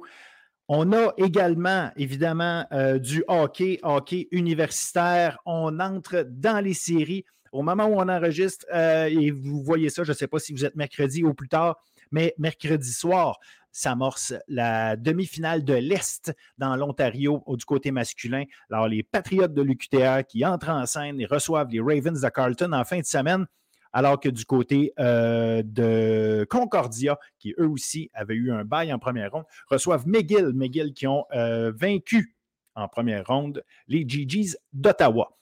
Chez les femmes, ça commence jeudi et là, on a Ottawa à Montréal et on a Bishops à Concordia. Un article également là-dessus. On a parlé avec des joueuses euh, qui euh, se préparent pour, euh, pour cette, ces affrontements-là. Donc, c'est à suivre en fin de semaine. Évidemment, les réseaux sociaux de Bulletin Sportif. Vous pouvez vous abonner, vous pouvez vous assurer de suivre tout ça pour avoir une bonne idée de ce qui se passe. Mais encore mieux, aller sur place et aller voir des matchs, c'est encore la meilleure chose à faire.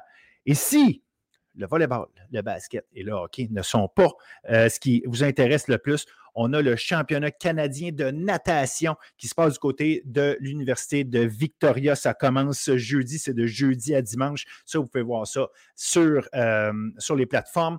Euh, c'est web diffusé. Donc, surveillez ça. On a également le championnat provincial d'athlétisme qui se passe du côté de McGill. Ça aussi, on va surveiller. Donc, des gros événements un paquet de choses qui a euh, des gros enjeux. On va surveiller ça pour vous. Mais, mais, mais je vous le répète, allez voir ça le plus possible si vous êtes capable. C'est euh, la meilleure façon d'en profiter au maximum.